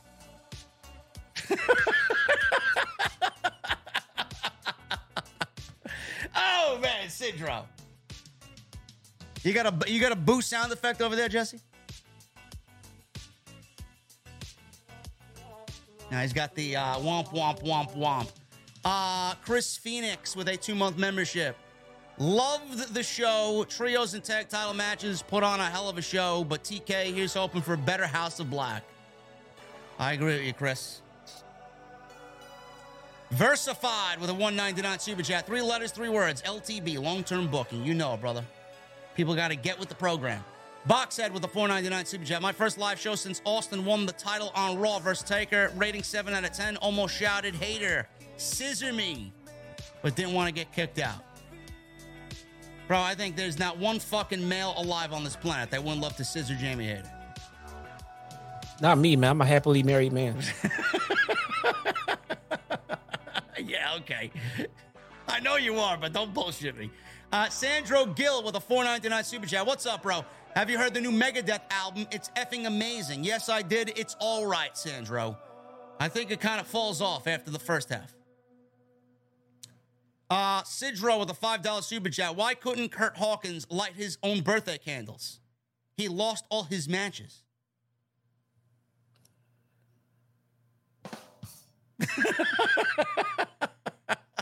Why can't Shawn Michaels be a cardiologist? He's the heartbreak kid.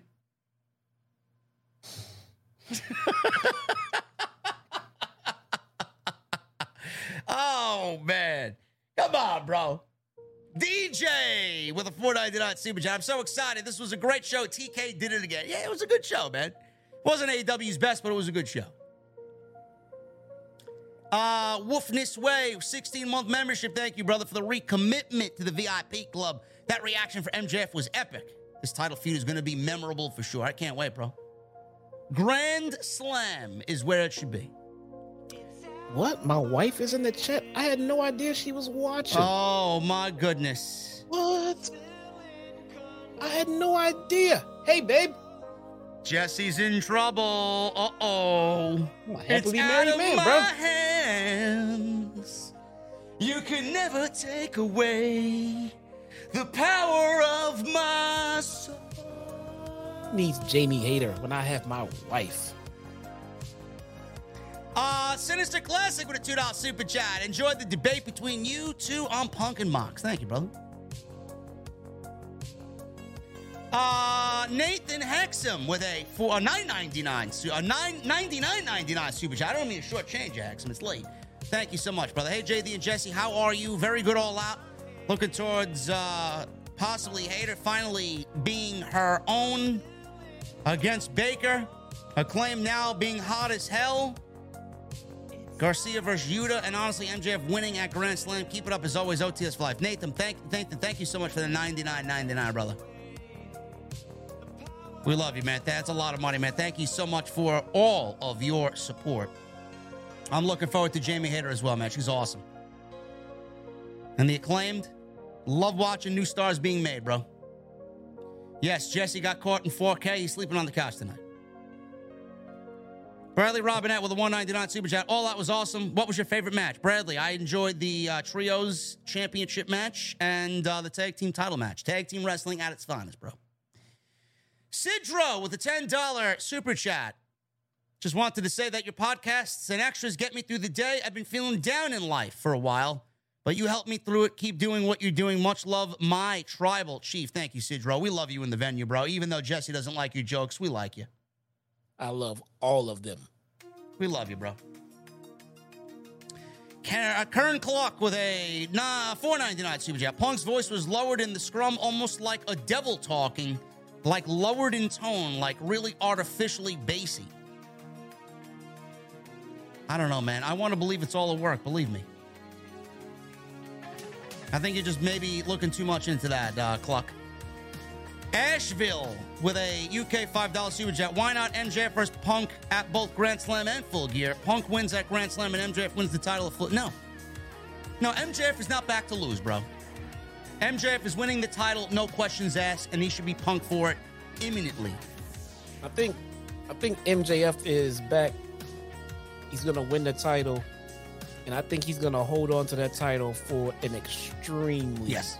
long Yes. time. Yes, we're going on. We're going on a ride, man. We're going on one of them fucking long title reigns. Man. Get used to it. Yes. Uh, Miggy Saito with a 200 and and I don't know what currency this is, but Miggy, thank you so much, brother. Hey JD, I'm new here, glad to be in this community. Then we're happy to have you. We're happy to have you, Miggy. What are you drinking, brother? Current clock with a 199 super chat. Never mind, all the mics have been lowered. There you go.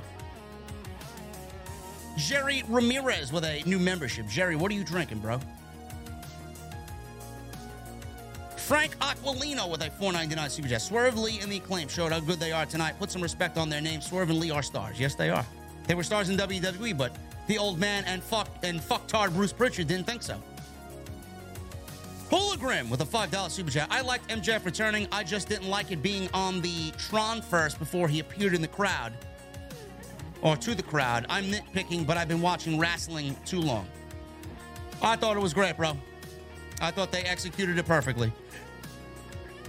Jo- uh, Joseph Taylor with a $2 super chat. FTR will win the titles at full gear. Oh, yeah? What titles? Tag team titles? They can't carry any more fucking titles, man. Now we got the acclaim to deal with, bro. They gotta come out with a wheelbarrow to carry all those fucking titles. Jerry Ramirez with a 499 super chat. Enjoyed today's pay per view, but I do agree that it was too long. Quality over quantity always. Hope you and Jesse have a great rest of the night. We will, Jerry. Thank you so much, brother. And yes, it was definitely too long. I, I always take quality over quantity, man. The takeover method. JDC Biggins with a two month membership. Thank you for the recommitment, uh, Biggins. Just got done watching it. I paused it for three hours so I could fast forward through the matches I didn't care about. LOL. Well, hopefully you didn't pay $50 for it. Tommy Brannigan with a $5 super chat. Absolutely awesome show. Was all out, but there's too many matches and need away with the pre show matches. I don't mind a pre show, but I don't think we need four matches and then fucking 11 on the actual card. Nathan Smith with a Canada $2 super chat. Malakai Black is the pin eater. Yes, he is. You can join Bray Wyatt being the eater of pins.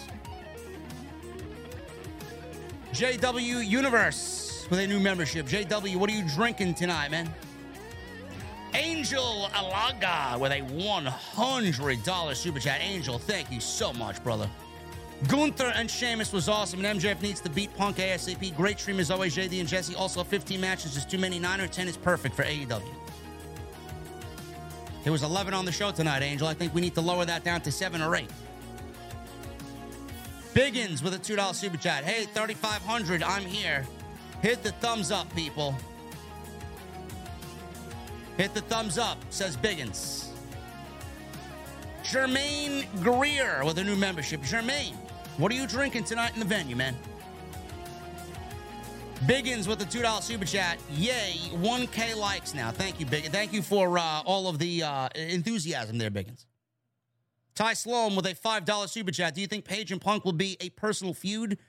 Or do you think they will ignore? Also, Punk spreads so much hate towards Page. I don't know why couldn't.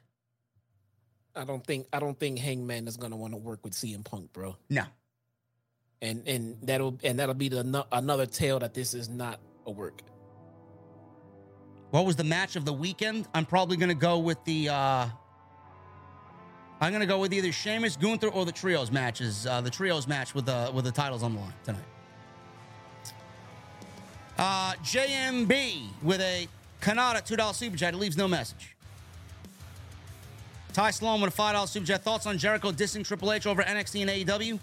I didn't know the man hated Hunter so much. They had weird, funny moments back in the day. Said.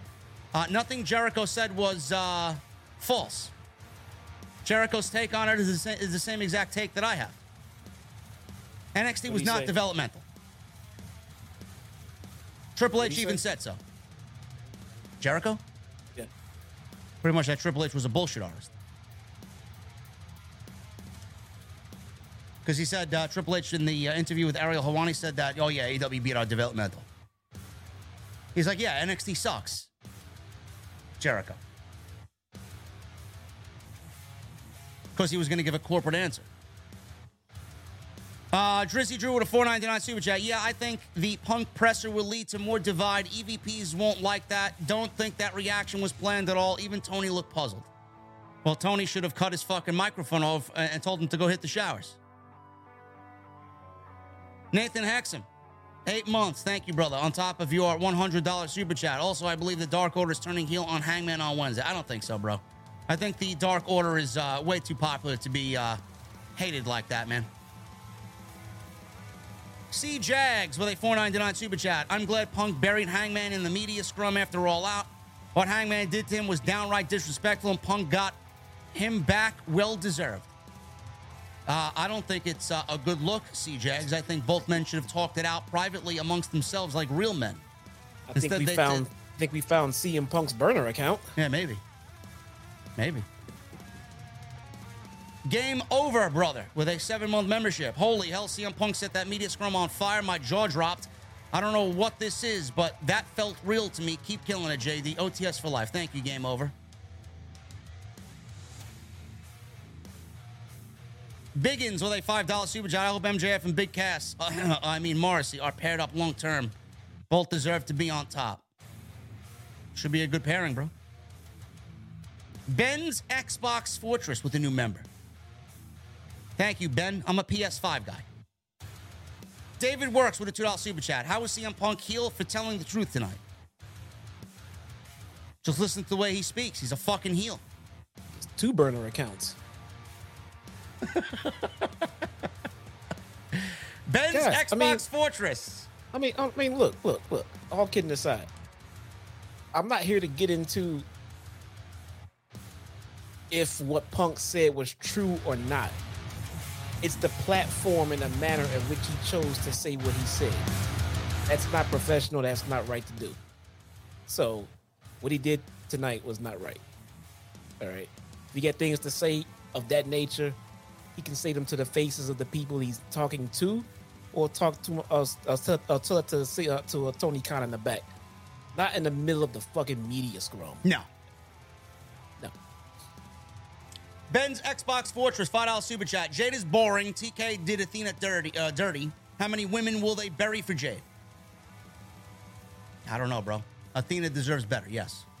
Biggins with a $2 super chat. Tony needs to pull a Vince and bury Punk for his shit. Cam G with a $20 super chat. JD, I went live for All Out on my TikTok. I had one over I had over 1K viewers and 70K likes. Really? I always come back and thank you for inspiring me to have my own voice in the IWC. Much love as always. And the all out ending was brilliant. That's a lot of likes, bro. 70K likes? Holy shit. And only one thousand live. Only viewers? That's 1,000 live viewers?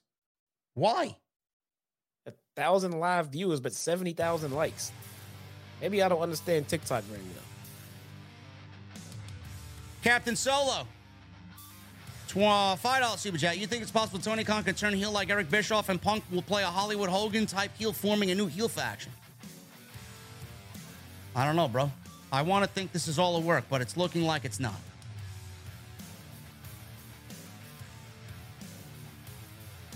Joseph Taylor with a $5 super chat. I'm going to say this right now. CM Punk needs to wake up and realize this isn't WCW. This is AEW. He's no Hulk Hogan. He is Phil CM Brooks Punk. I think he knows who he is, bro. Dom Wapo with a 199 super chat. Maybe Cody saw this coming and decided to leave. Maybe. Cody was there with CM Punk. He knows. Biggins with the $2 super chat. 4K. Hit that thumbs up, y'all. Punk shit, good for business. Mike B with a 499 super chat. I wonder how this makes Moxley feel.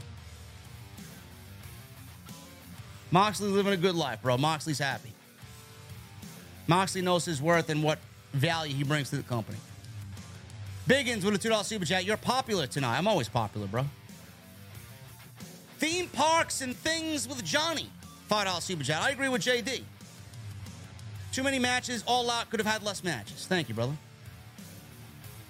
Hoolagrim with a $5 super chat. Tonight proves one thing way too much wrestling in one weekend. Hands cramping, trying to mob this nut house tonight. Fuck you, Tony Khan. Hooligan. Take it easy, bro. Go get some sleep, man. Biggins with a $2 super chat. Hooli, take a 15 minute coffee break. Just breathe. Listen to Biggins, Hooligan. Said Suka with a 499 super chat. You got to hear that promo, JD. That was a shoot. He completely buried EVPs and Hangman and Khan just sat there while he did it. Wow. I'm going to watch it after the stream is over, bro. Cam G with a $10 super chat. Just watch the media scrum with Punk. I don't know if it's a work, a shoot, a work shoot. Personally, I don't care. If it's real, that's TK's problem. Either way, I'm here for the chaos. Cash the Kid with a 199 super chat. Look at Kevin Owens' recent tweet. Let me see. I would love to, but I'm blocked, and somebody that I know has made no effort to get me unblocked like I got him unblocked.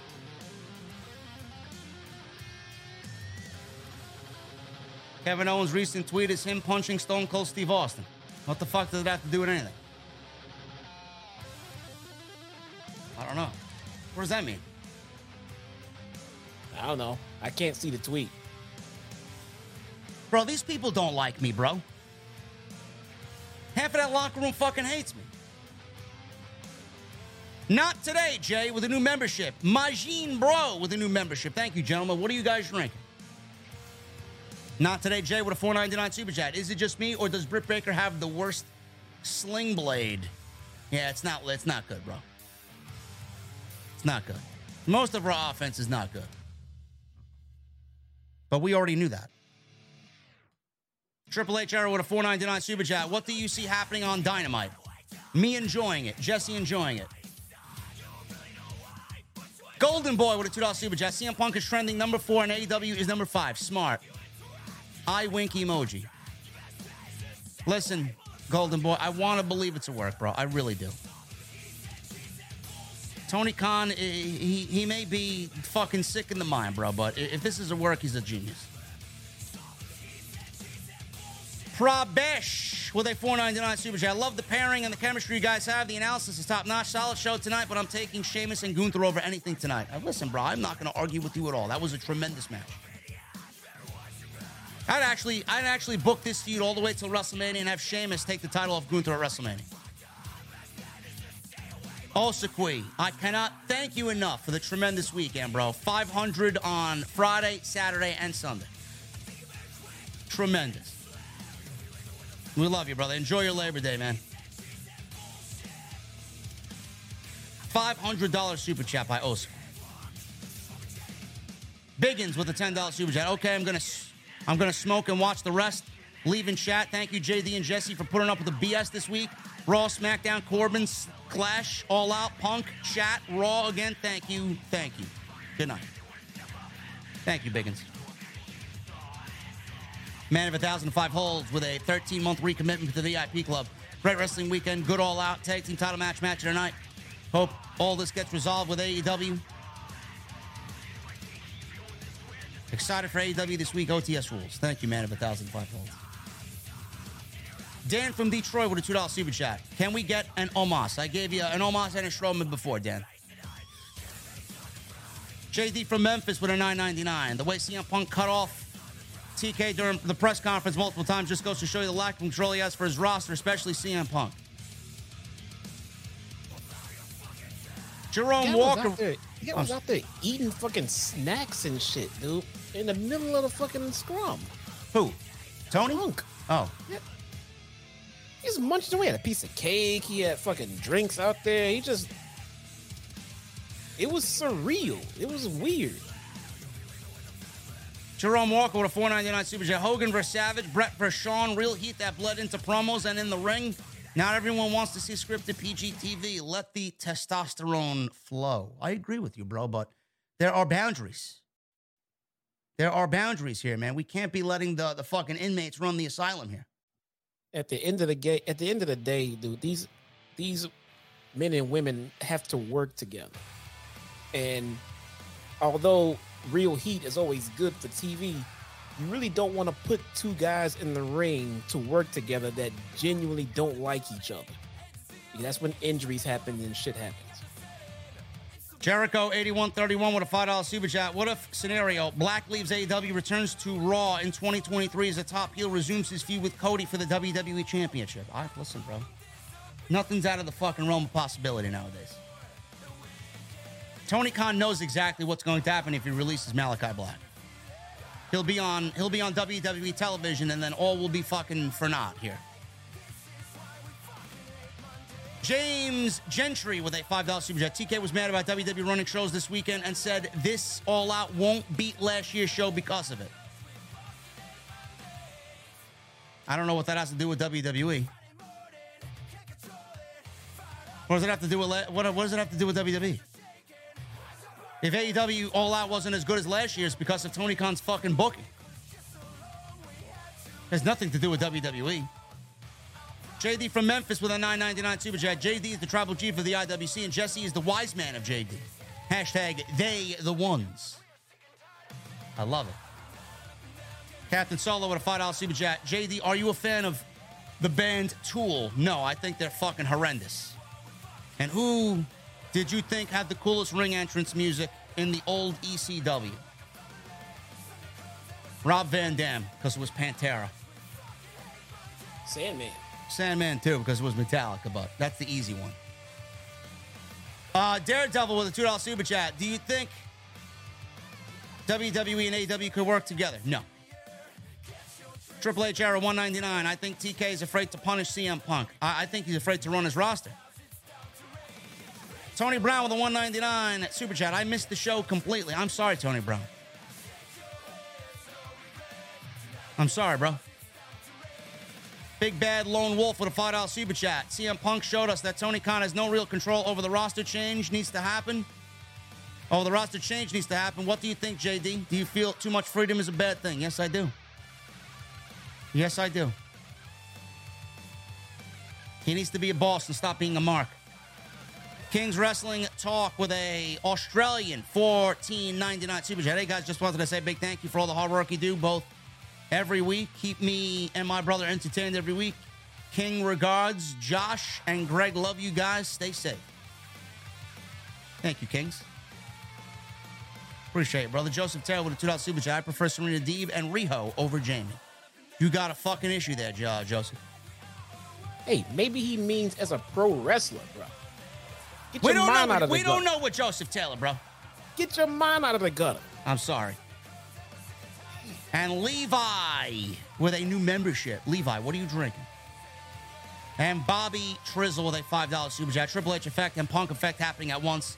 What a crazy wrestling year. Great review from the real Double J, JD and Jesse. That is, have a great one. Bobby Trizzle, I appreciate you, bro.